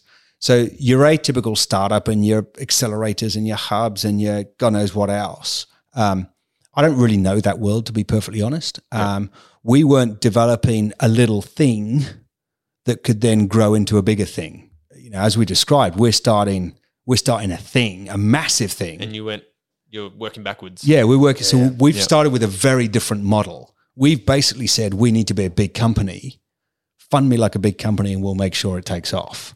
Um, so it's a completely different approach to I've got a widget or I've got a design or I've got an idea. I'll bootstrap it to use the expression. I'll run on the you know the sniff Do you enjoy saying rate. bootstrap it then? No, it bugs the hell out of me. I could see on his face he, yeah, he cringed as he I, said it. I, yeah, yeah, yeah, yeah, yeah. soiled myself a little bit in the process. It was horrible. So somebody um, that has a big idea that needs investment. Yep. How do they start out? you got to find people that support that idea with you that that aren't you, right? So if you're you're the guy that's going to build the latest widget or design the best breakfast cereal or whatever the hell it is, you've got to reflect. You've got to find the reflection of your skill set. So you've got to put people around you that can do the things that you can't do. Typically for startups, that's pay you and give you access to stuff like that, right? Yeah. If you're the solution designer, if you're the smart guy, if you're the brains, what you typically aren't is the businessman in the middle, right? So go find the businessman. Is that who you are in your business? Uh, I'm the I'm the Great question. yeah, it is. I'm not the tech guy, right? I know what I want it to do. I'm the architect, actually, is how I describe myself. Okay. Um, I know enough about enough to know that I need lots of people around doing the other stuff. That's, Right. that's part of your challenge, isn't it? In that you, uh, in your architecture, you talk big language, Yeah. uh, and it's hard for others to be able to translate what I, you that's, say. that's absolutely my personal problem. Yeah, I'm. Yeah, as my like year nine art report said, Luke has some lovely ideas but struggles with the execution. I, I assume you don't tell your investors think- that. I think that's my career description. Yeah, Yeah, be my gravestone. Are we editing it? Yeah, yeah, yeah, yeah. we'll bleep it out. That that that'll be my like yeah my little that should be my strap line. But no, so I'm I'm the architect of what we're trying to build, but I know enough about commercial control, setup, people, motivation, inspire, all of those things. I know a little about a little. I'm the classic generalist in that sense. Um, so I need smart people around me. So I need developers. I need salesmen. I need accountants. I don't right? think you need salesmen, mate. No, I do because I'm actually not. I'm not great at selling. But Really? um, Okay. no, I don't know well, if I believe that. well, it depends who you're selling to. Okay. But um, Uh, you you sell to investors more than you Oh. more than you sell. I'm very good at selling up. Yeah, more than selling the product Yeah. itself. Yeah, you're right. I'm very good at raising money. Yep. Um, well, I'm not very good, but I'm good enough. Uh, so you, the, Do you want to get better at that? what, raising money? Yeah. No, I'd like to have my own so I don't have to do any more. but, but actually, what I have learned, the wealthiest people are very good at raising money. They're wealthy because they don't put all their money in stuff. That's why. It's other people's money. It's always other people's money. Share the risk, share the load. And clip the You can't pull yourself up with your own bootstraps. Sometimes reach out and grab a hand. But Takes it's a village, all of those It's, things. it's intimidating to take someone else's money on because you're Yeah, like, what happens if I lose it? So, so you got to be careful whose money you take and how much is it relative to them. Would you say avoid people that you know? Oh, I'd never take money off your friends. Yeah. Ever. No, it just creates Be a problems. family. No, So you got to find independent people. absolutely. And how do you go about that? Oh, you start making phone calls. Would you say no to your family? Oh, I have if to. They, I have if to. they wanted to. I actually have. I have a friend who is extraordinarily wealthy. Like he's probably hundreds of mil, Mm. probably close to bill. Like fabulously wealthy. Yeah. When I started this venture, he and I said, we'll never talk about money and I will never ask you for a cent because it will only ever taint the relationship. He, he could financially, he could do this without even blinking. Yeah, he could fund the whole thing. Absolutely. Without even blinking, but it would twist the entire relationship. Okay, so that's that's some advice. But you said um, to start making phone calls. Who, who who do you call? Who do you start with? you you literally you sit down and you go google how do i find money you go to a venture capitalist and you phone your first venture capitalist and you start the journey What's a venture capitalist? guy that People that puts money into crazy ideas like this so you you go look for people that have money to invest what what a lot of us forget and i'm absolutely guilty of it there is a sector of society and wealth out there that wants to spend money on stuff and they don't know where to spend it and they really struggle to find it. And what I will tell you is there is always way more money than there are good ideas. There is Wow. no there is no shortage of money ever. There's always money, right? All you've got to do is find a way to to access it. And there are so many bad ideas out there. and I've had plenty of those. everyone's got them, right? Yeah. And and a lot of people are create businesses out of them, right? Um, and think of it as a beauty contest, right? You don't have to be good looking; you got to be the best looking. So if you're ugly, but everyone else is uglier, you're going to win. so it doesn't matter, right? Yeah. So, but there are always people with, there's always money, there's always bad ideas, and there's always people looking for ways to spend the money. Now, mm. when you're out looking for money, that sounds like a ridiculous premise. But the reality is that's how it works. So we've all got bank accounts or super funds or savings, whatever it is. All those guys do is stick it into a big bucket and say, we think food is a big problem. They create a big fund and they've got X million dollars to go invest in something. They're desperately looking for people to invest in. Well, I hope some of my super is wrapped up in yours, mate. I'd be I'll careful back what you wish for. oh, mate, a small percentage. I'm not. I'm, I'm not crazy. but uh, and then then what you've got to do is you've got to be able to convince somebody that you're the right person to back, Mm. and that changes because what's important to one investor could be irrelevant to another. When you say person, do you mean person like you or Uh, your at- idea? At, at this level, it's a person because Yeah. it ultimately boils down to a relationship. Because especially at very early, that first time you go and ask for funding, and you go on any of these, there'd be a million YouTube videos how to raise money, what is your pitch deck supposed to look like, and all these kind of things, right? And there's no shortage of advice. Um, some of it's valid, some of it's not, and just about everything you get told, you can always find the the contradictory version of, right? Sure. um, ultimately raising money is going to come down to a relationship. Um, it's a noisy place. Lots of people are asking for money. Um, be shameless in it is my is my only real one. If you want money, you phone people and go, "I want to raise a million dollars. I want to raise ten million dollars. I want a hundred million, whatever it is." Right? Um, and get used to being rejected. It's like like Like sales. it's like like dating when you're 18, right? Okay. If- yep. if you accept that you're going to get knocked back more than you get accepted, eventually it becomes pretty easy, right? You got to accept rejection pretty quickly, and don't take it personally when people go, "That's a dumb idea." No, thank you. You go, "Okay, cool. I'll go and ask the next guy." The hard part is at what point is it a dumb idea and you should stop, and at, and at what point is the investor the idiot, right? Yep. Because investors aren't that smart. As a general rule, they're not because they're just doing a job spending somebody else's money. So yeah, typically the inv- the venture capitalist, it's not his money. No, almost never. No, almost Wow. never. Um, because they're just paid to look after money. So most of them have a remit or a fund set, right? So they say, okay, we think cryptocurrency is going to be the next big thing. Mm-hmm. So they'll go out to a bunch of rich people and say, you all give me $50,000 and I'll make a big bucket of 5 million out of that. And I'm going to invest in cryptocurrency. And in five years' time, I'm going to give you $100,000 back. Right? That's, that's a fund. That's a, an atypical VC fund, right? Yep. And here's the rules for my fund. I will only invest in cryptocurrency. I'll only invest 250,000 and anyone that approaches me must have an existing company and a revenue of $5,000 a month. They'll have some kind of remit, Yep. right? What you've got to do is find the VC that's got a remit that lines up with your business. Yeah. And there's every kind of that, right? There's the complete seed capital, as they call it. You don't even have a business. You got nothing but a half brained idea. Yep. Right up to I'm a serious pension fund. And if you've got 20 million monthly revenue and you've got a history of seven years of that, then I'll invest in you. And there's everything in between. And there is every kind of fund from impact investing, I don't care about the profit, to I'm only in it for the profit, to you must be, you know, uh, you know, three foot two and blonde to get my money. There's every kind of remit out there. Yeah. Yep. And all you got to do is keep flogging away to find that remit. And there's people out there that will promise you that they can go and find that remit for you called financial advisors. Uh, there's, it's no different to any other business. And you just go out and you start pounding the pavement and making phone calls. Can you trust these people? No, So, what are your tips around that? lawyers and gut feel. You got to learn to love some people and hate others. You've got to you've got to be able to handle a relationship and work out what's valid and what's not.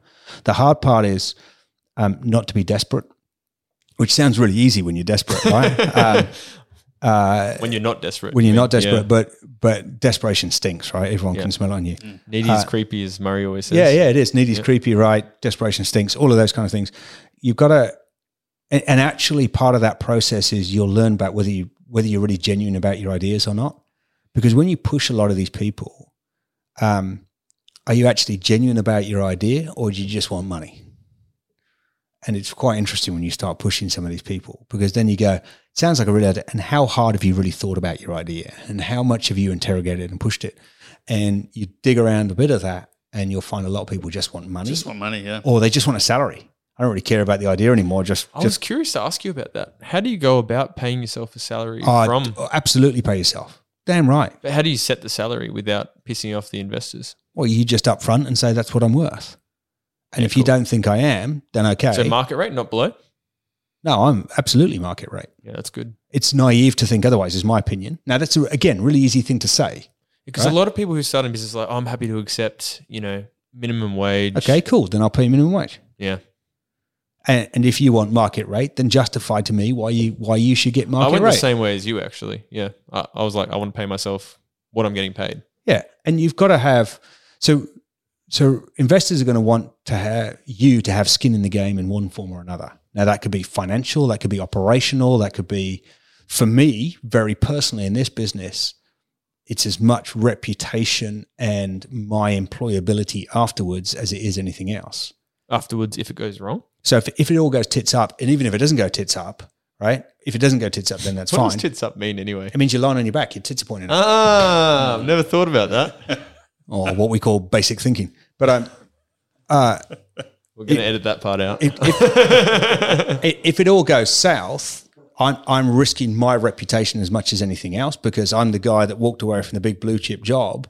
And in our industry in Australia, there's not many jobs available, and everyone knows everyone. It's like every small small industry. I'm kind of exposed. I'm the guy that had the great idea and failed to deliver. But uh, no, I'm I'm absolutely a big fan of pay market rate, pay fairly, pay strong, because you get you get what you pay for. Founders and um, others have to feel the heat, and they've got to feel some pressure. Um, and you can do that via pay. You can do that via targets. There's many ways you can do that. You can do that through structured vesting, shares, and various other things. There's lots of ways to implement that model, and a lot of it depends on the kind of business you got. If it's a if it's your business and you're the creator and the coder and the developer and everything else, and you own sixty percent of the business, you're the boss anyway. Pay yourself whatever you like. Mm. Um, I'm but one cog in a team of 14 that requires millions of dollars to even get off the ground. Mate, I've got to run it like a normal business. Yeah, and I think also you don't want founders to be having financial difficulty at home. You want them to be focusing on the business, not stressing about how am I Yeah. going to pay my rent. That, so there's there's a you're right. There's there's a there's a balance there because you want them to feel some you, Yeah. want, you want to feel the hurt and they've got to have some of the win. You need to be hungry outside of a salary to be a founder. No, exactly right. So you've got to be you've got to have you've got to have an external motivation in there, and you've got to be able to convince your investors you've got that. I think you might have covered this, but what is your your motivation? Where do you I just get? love to solve the problem. It's just Yeah. such a. I just love to see it work. I love to see that, you know, I love to see it hang together and just work. It's kind of cool when you see it hang together. I'm not. I'm not actually financially driven. Would I like a few bucks in my back pocket? Let's not deny it. well, I, I will never be like. To me, you know, there's like the super rich earning money for the sake of earning money is just no interest to me. yeah, right? I'm the same. Um, do I want to earn enough that I never have to worry about paying a bill on my mortgage? Man, that would be fucking awesome. I'm a long way from that. So, you know, once I've got enough money that basically my kids are safe, my house is safe, and I can retire, I'm done. That's enough money for me. Yep. Um, really, my drive for this is to see it work, and I want to. I've got a desire. I want to sit on my rocking chair when I'm incontinent and 80 and say, I had a go and I did it and I made a difference. Mm. I think that would be kind of cool to go, I tried. Worst case, I tried, right? And for it to actually work would be just mind blowing. The, the mental comfort you take from that, wouldn't that be cool? What about the, and we've talked about this, so it's a bit of a loaded question, but trying, but feeling like you didn't try enough. Yeah, and and that's the it's my personal downfall, right? Is the could I have tried more? Could I have done a little bit more? Could I? Because there's moments, there's things that we have failed on, and we haven't failed yet, but there's plenty of chance for that to come along. Don't worry. But you, you look at yourself and you go, well, could I have done the extra hour there? Should I have written the extra report? Should I have made the extra phone call? Because it's it's great talking about it like this, but um, there's the execution against that is really hard. I've got to get there's a I've got to write an investor report right that needs to go out Monday, and here we are. It's what mid afternoon on a Friday. I should stop and write that report, right? And so there's going to be a question in my head. Well, Luke, you just spent an hour sitting chatting with a few people. It was shit you could have done for your business. Why aren't you doing that? Mm. And that's the the trade off, right? At what point, if it goes wrong, am I going to look back at that and go, "Mate, you didn't give it everything, did you?" So where does that come from? That Oh, voice. I don't know, deep insecurity, I guess. I don't know. I don't that's just how I work, is that that's an internal monologue for me. I don't know if that's a normal thing or not. I'm convinced, obviously, that what goes on in my head is normal. The more I talk to people, beginning to realize maybe not. But the fact the look on your face got goes, fucking hell. Is you gonna kill me with an axe? no, I wasn't. I wasn't meaning to come across judgmental. I'm just curious. You No, know, I think I- I we've don't all know. got these That's, uh, drivers that come. I yeah. would say probably from family of origin stuff. Um, it, it, it could well be. There's just a desire to, you know, I don't know. I don't. I can't tell you where it comes from. That's what drives me. Have I have I put in and done what I should Mm. be able to do? Have I given it my best? Because that's what I need to sleep at night. Yes, I did. I I gave it. I, Do you think it has anything to do with like the private school and the army and stuff like that? I have no idea because I don't know any different, right? yeah, Um, I don't know. Uh, I don't know. I don't expect an answer. I'm just sort of yeah. It, it could be. My my old man was always whatever whatever we did was always like cool. What's next?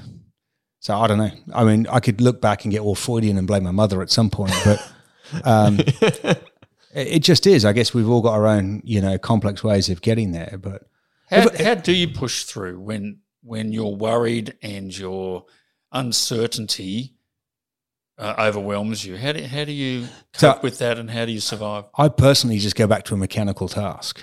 Just do something, right? Achieve something. And if you're smashed and you're busy and you've got it's all going wrong, just go and do because you I, I can get paralyzed by it. I think a lot of people can. You get so overwhelmed, you get paralyzed with what you should or shouldn't be doing. And and it's very easy to get sucked in the vortex of very negative thinking and you're like, oh, what am I doing? And you can you seize up. And actually I see it with my kids now as well. They get overwhelmed with homework and everything else and they get locked. Um, my personal approach is, and I'm getting better at this, cool, but I'll go and do something very mechanical. Okay, get the email out, fill in the expense report, get the first page of the report written, make the one phone call you don't want to make, whatever it might be. Go and do something. Tick, Mm. did that one. Now do the next one. Tick, now do the next one. Just, you got to reset. I used to do a lot of hiking and climbing, and when it gets really tired and when you're really done, and all you do is you focus on the next step. And we used to do we we learned a thing actually in the army, which was you'd count in eights, right? So you just count eight steps. One, two. When you're running, you count to eight. One, two, three, four, five, six, seven, and you'd stamp on the eighth. One, two, three, four, five, six, seven. Stamp on the eighth, right? And you get a little routine going in your head, and then what happens is eventually it's almost I think like meditation. You get in this zone where you just go, nothing matters, just the next eight. When I hit eight, I stamp and it all resets, and I go back and do another eight. That's powerful. And um, And that's that all on I the do. treadmill now. but once you get into and it's it's very I I can only presume that's what genuine meditation does is it takes you somewhere else and you become obsessed with the eight and and you're everything's screaming pain and you're hurt and you're tired but you get in that zone and you just go I'm here for eight and if you're doing it next to it I'm quite competitive and I'm like right I'll just do whatever happens I'm going to do eight more steps than you and that's it and I'll keep going and when you fall over I'll do eight more then I'll fall over and um so I just do that. When I'm riding, I do it in fours. I do a lot of riding. Four four cycles. One, two, three, four. One, two, three. And I just keep going. Just count to fours. And that's all I do. And so I'm trying to do that work wise, which is right. What's my steps? What's the so you just keep doing it. You just, at some point, you just got to keep fighting through, right? Yeah, and, and at one point, one of those things that you did, it's interesting. It's got four components: D, T, F, W. Yeah, yeah. I'll let you describe what how you've interpreted that because Jacob's got the same uh, four steps. Yeah. Tell us about that. How you use that even to write the email. Yeah, so th- that's something different again. So that's how I break down complexity. So we did the, you know, I think when you first, when we first talked about it, it was data, thoughts, emotions, needs, or something. It was slightly different. Yep. Right. And I'm, I'm pretty simple bloke, all said and done. Right. If I can't, if I can't break it into a simple mnemonic, then I'm buggered because then I'll never remember it, and it's all a bit too complicated, and I can't be bothered thinking about it.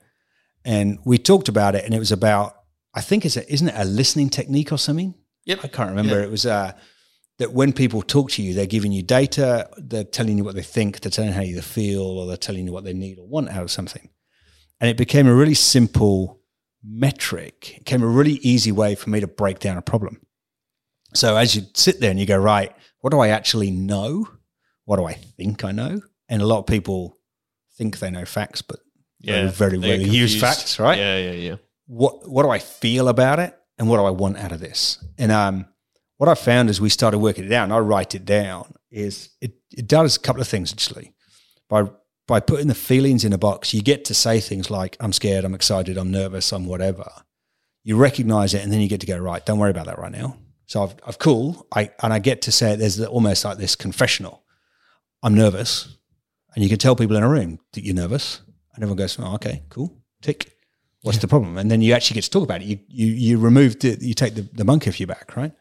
So you get to write it down, and then you actually write the data and the thoughts is where most of the work happens. Because when you actually write the facts down, you realize you don't have many facts. Normally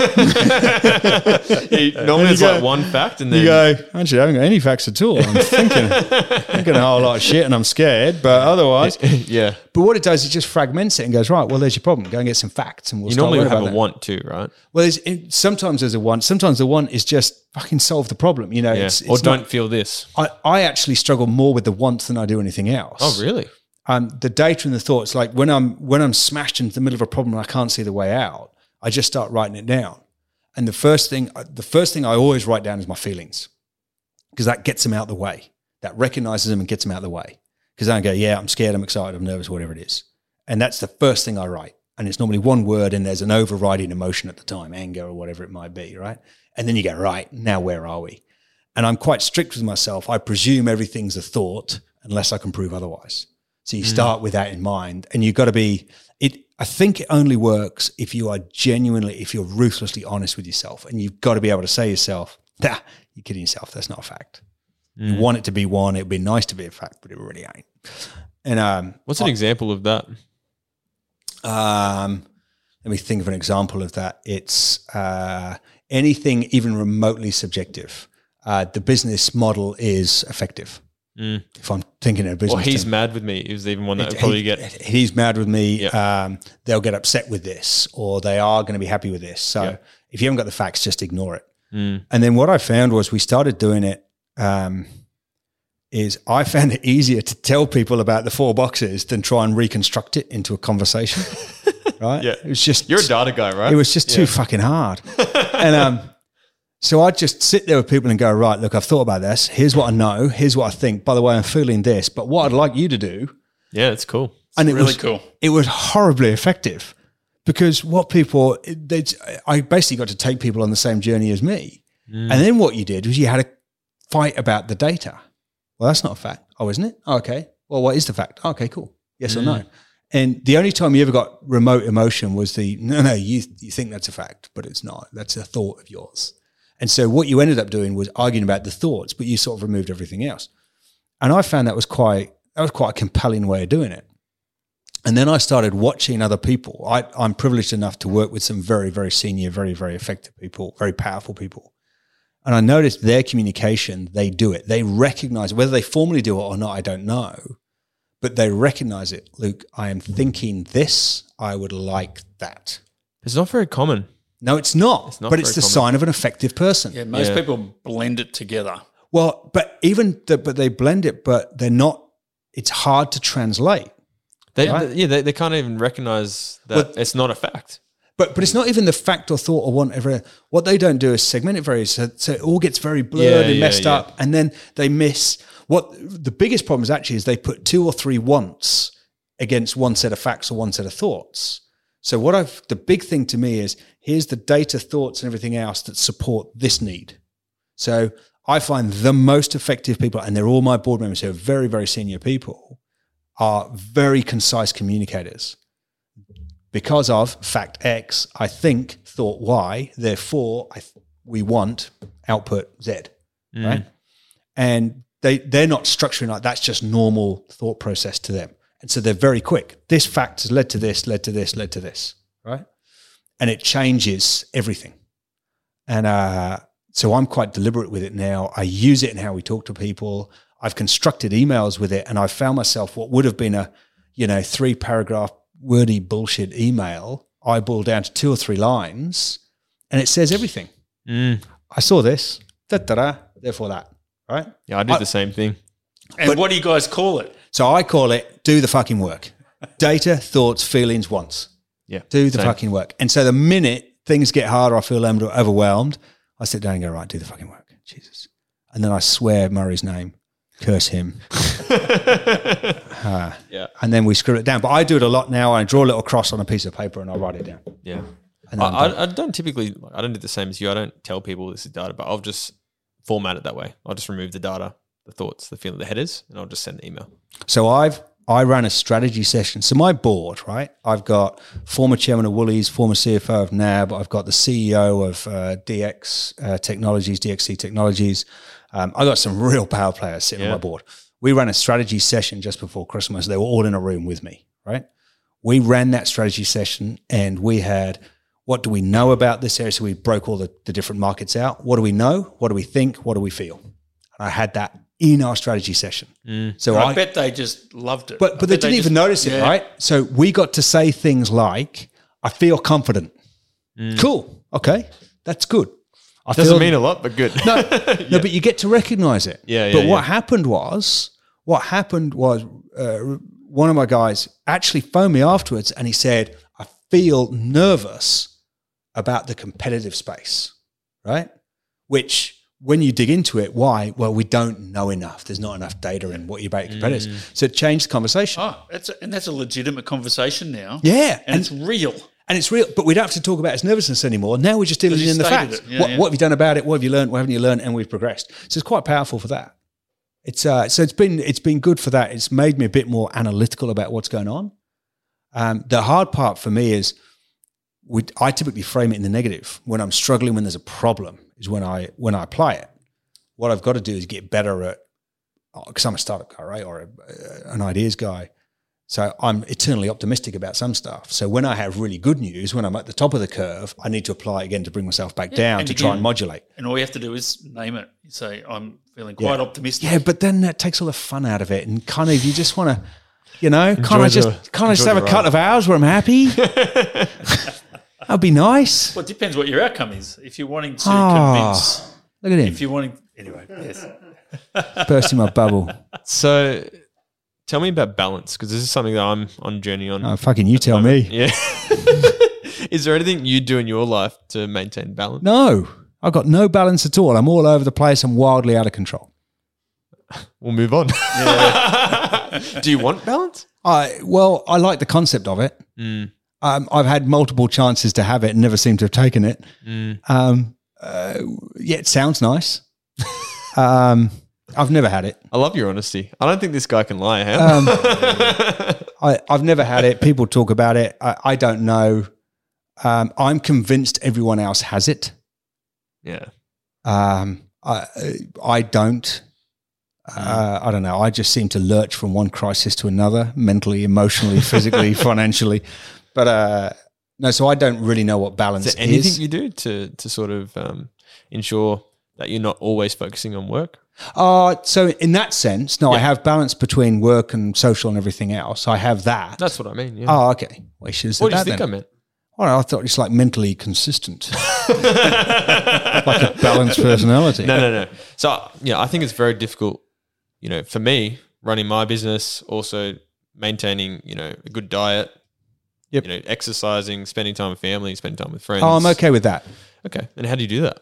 Well, you just do it, which uh, sounds terribly arrogant, doesn't it? But um, no, so um, uh, uh, I, you got to live in the moment, Mm. uh, and that you got to be present.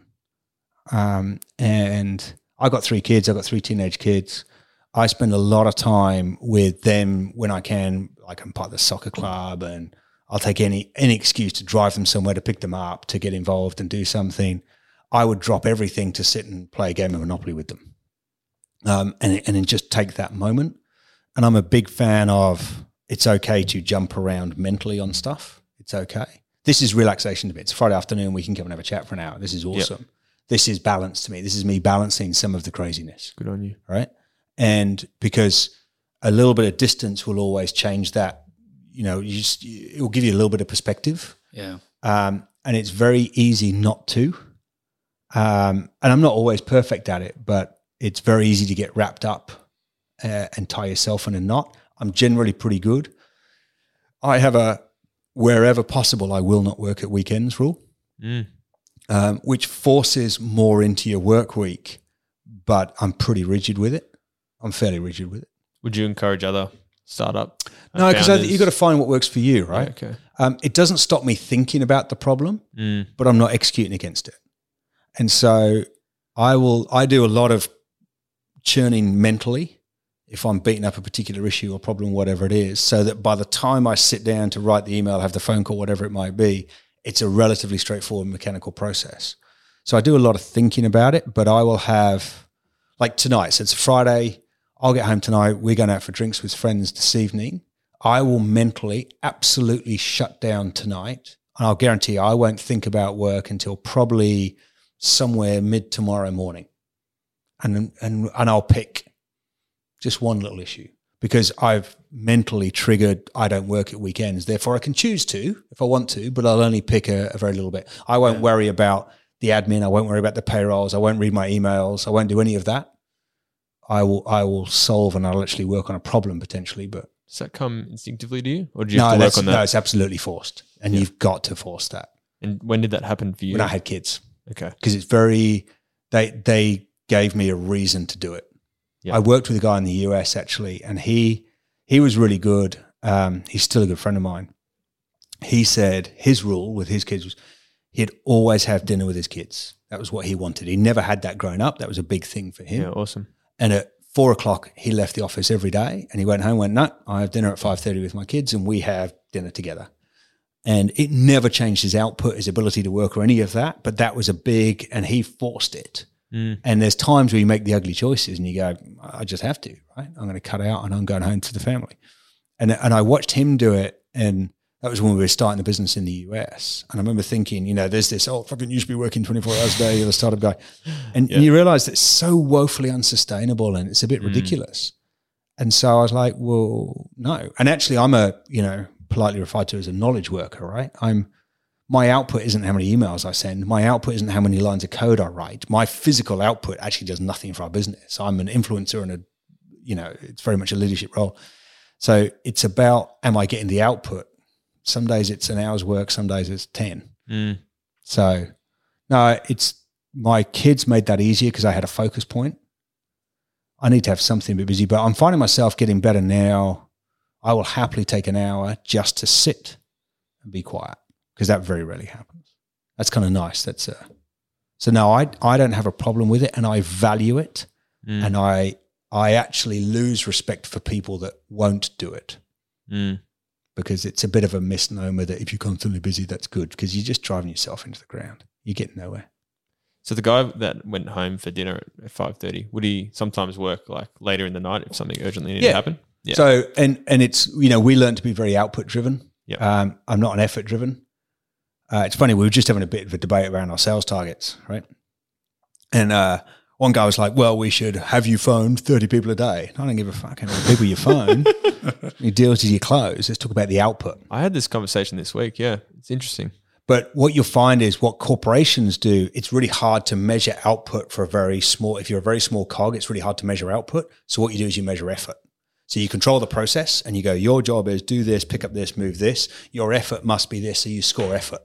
So what we get taught when we go into young and junior jobs is that effort is what you measure. And actually, I don't care about your effort, right? Mm. Care about your outcome. Couldn't agree And, more. and do you generate the outcome? And that's that's a very different way of thinking. Um, some jobs are just straight effort, right? Um, if I want you picking berries, just effort. but still, some people will pick berries faster than others. Yeah, they will, and and there's some there, but and it depends what kind of person you are. And other people are happy to go in, and I'll do X effort, and I'll go back home again. Mm. And there is a direct correlation between the two. The space I work in, the effort is, um, some weeks it's horrendous. It's a hundred hour week. Other weeks there's nothing, and you cruise around and scratch your balls all week. It's great, but um, it's, Which week do you prefer? well, you know, Depends how itchy he is. depends if it's hot or not. yeah. No, so it, it moves around. So we, I'm a big output. Did I? Did you get the result? But that's really amorphous in knowledge and software and sales. That's really hard to prove. So sometimes you you've got with to go. sales? Uh, with with sales, it's pretty easy. You either got the deal or you Yeah. didn't. But um, that's really when you got a long sales cycle and Mm. define success of a sale. Well, actually, you know, did I get the hundred thousand dollar deal or the two thousand dollar? And how did I do? It's really hard. A lot of people struggle with this with having not having output when you're a knowledge worker, and not having a d- delineable. I What's I a knowledge worker? Sorry, just can you define I'm not term? physically building anything, doing anything. There's no physical output of what I do. Yep. I work with thoughts and there's no, Raising there's no- money is No, but that's not physical, yeah, isn't it? Yeah, eventually somebody's Tangible. somebody's writing a check and doing it across, but Yeah. I'm never actually doing the bank transfer, for example. Okay. Yeah. I my job is I'm working with knowledge and data one way or another, and I'm manipulating it to get an outcome another way. Mm. Most of us are knowledge workers to some degree. It's a guy plowing a field is a physical worker. A guy fixing your pipe is a physical worker. Sitting in an office tapping on keys, you're a knowledge worker. Mm. That's all. It's a bit of a generic term, but Yeah, cool. it means you're not pumping out a physical output Thank you for explaining that. typically. Mate, it's been great to have you on. Thanks so much for No, this coming out. Is um is there a way that people can connect with you? Learn more about your business? Uh, yeah, hit us up, escavox.com, E S C A V O X.com. And uh, yeah, hit us. I think there's an email on there, luke at escavox.com. Drop me a line. Always up for a chat. What a legend. Fantastic. Yeah. Thanks for listening. If you enjoyed this episode and you'd like to help support the podcast, please leave a review and subscribe to keep up to date. You can also follow the podcast on Instagram at the Prosper Podcast. Thanks again, and I'll see you next time.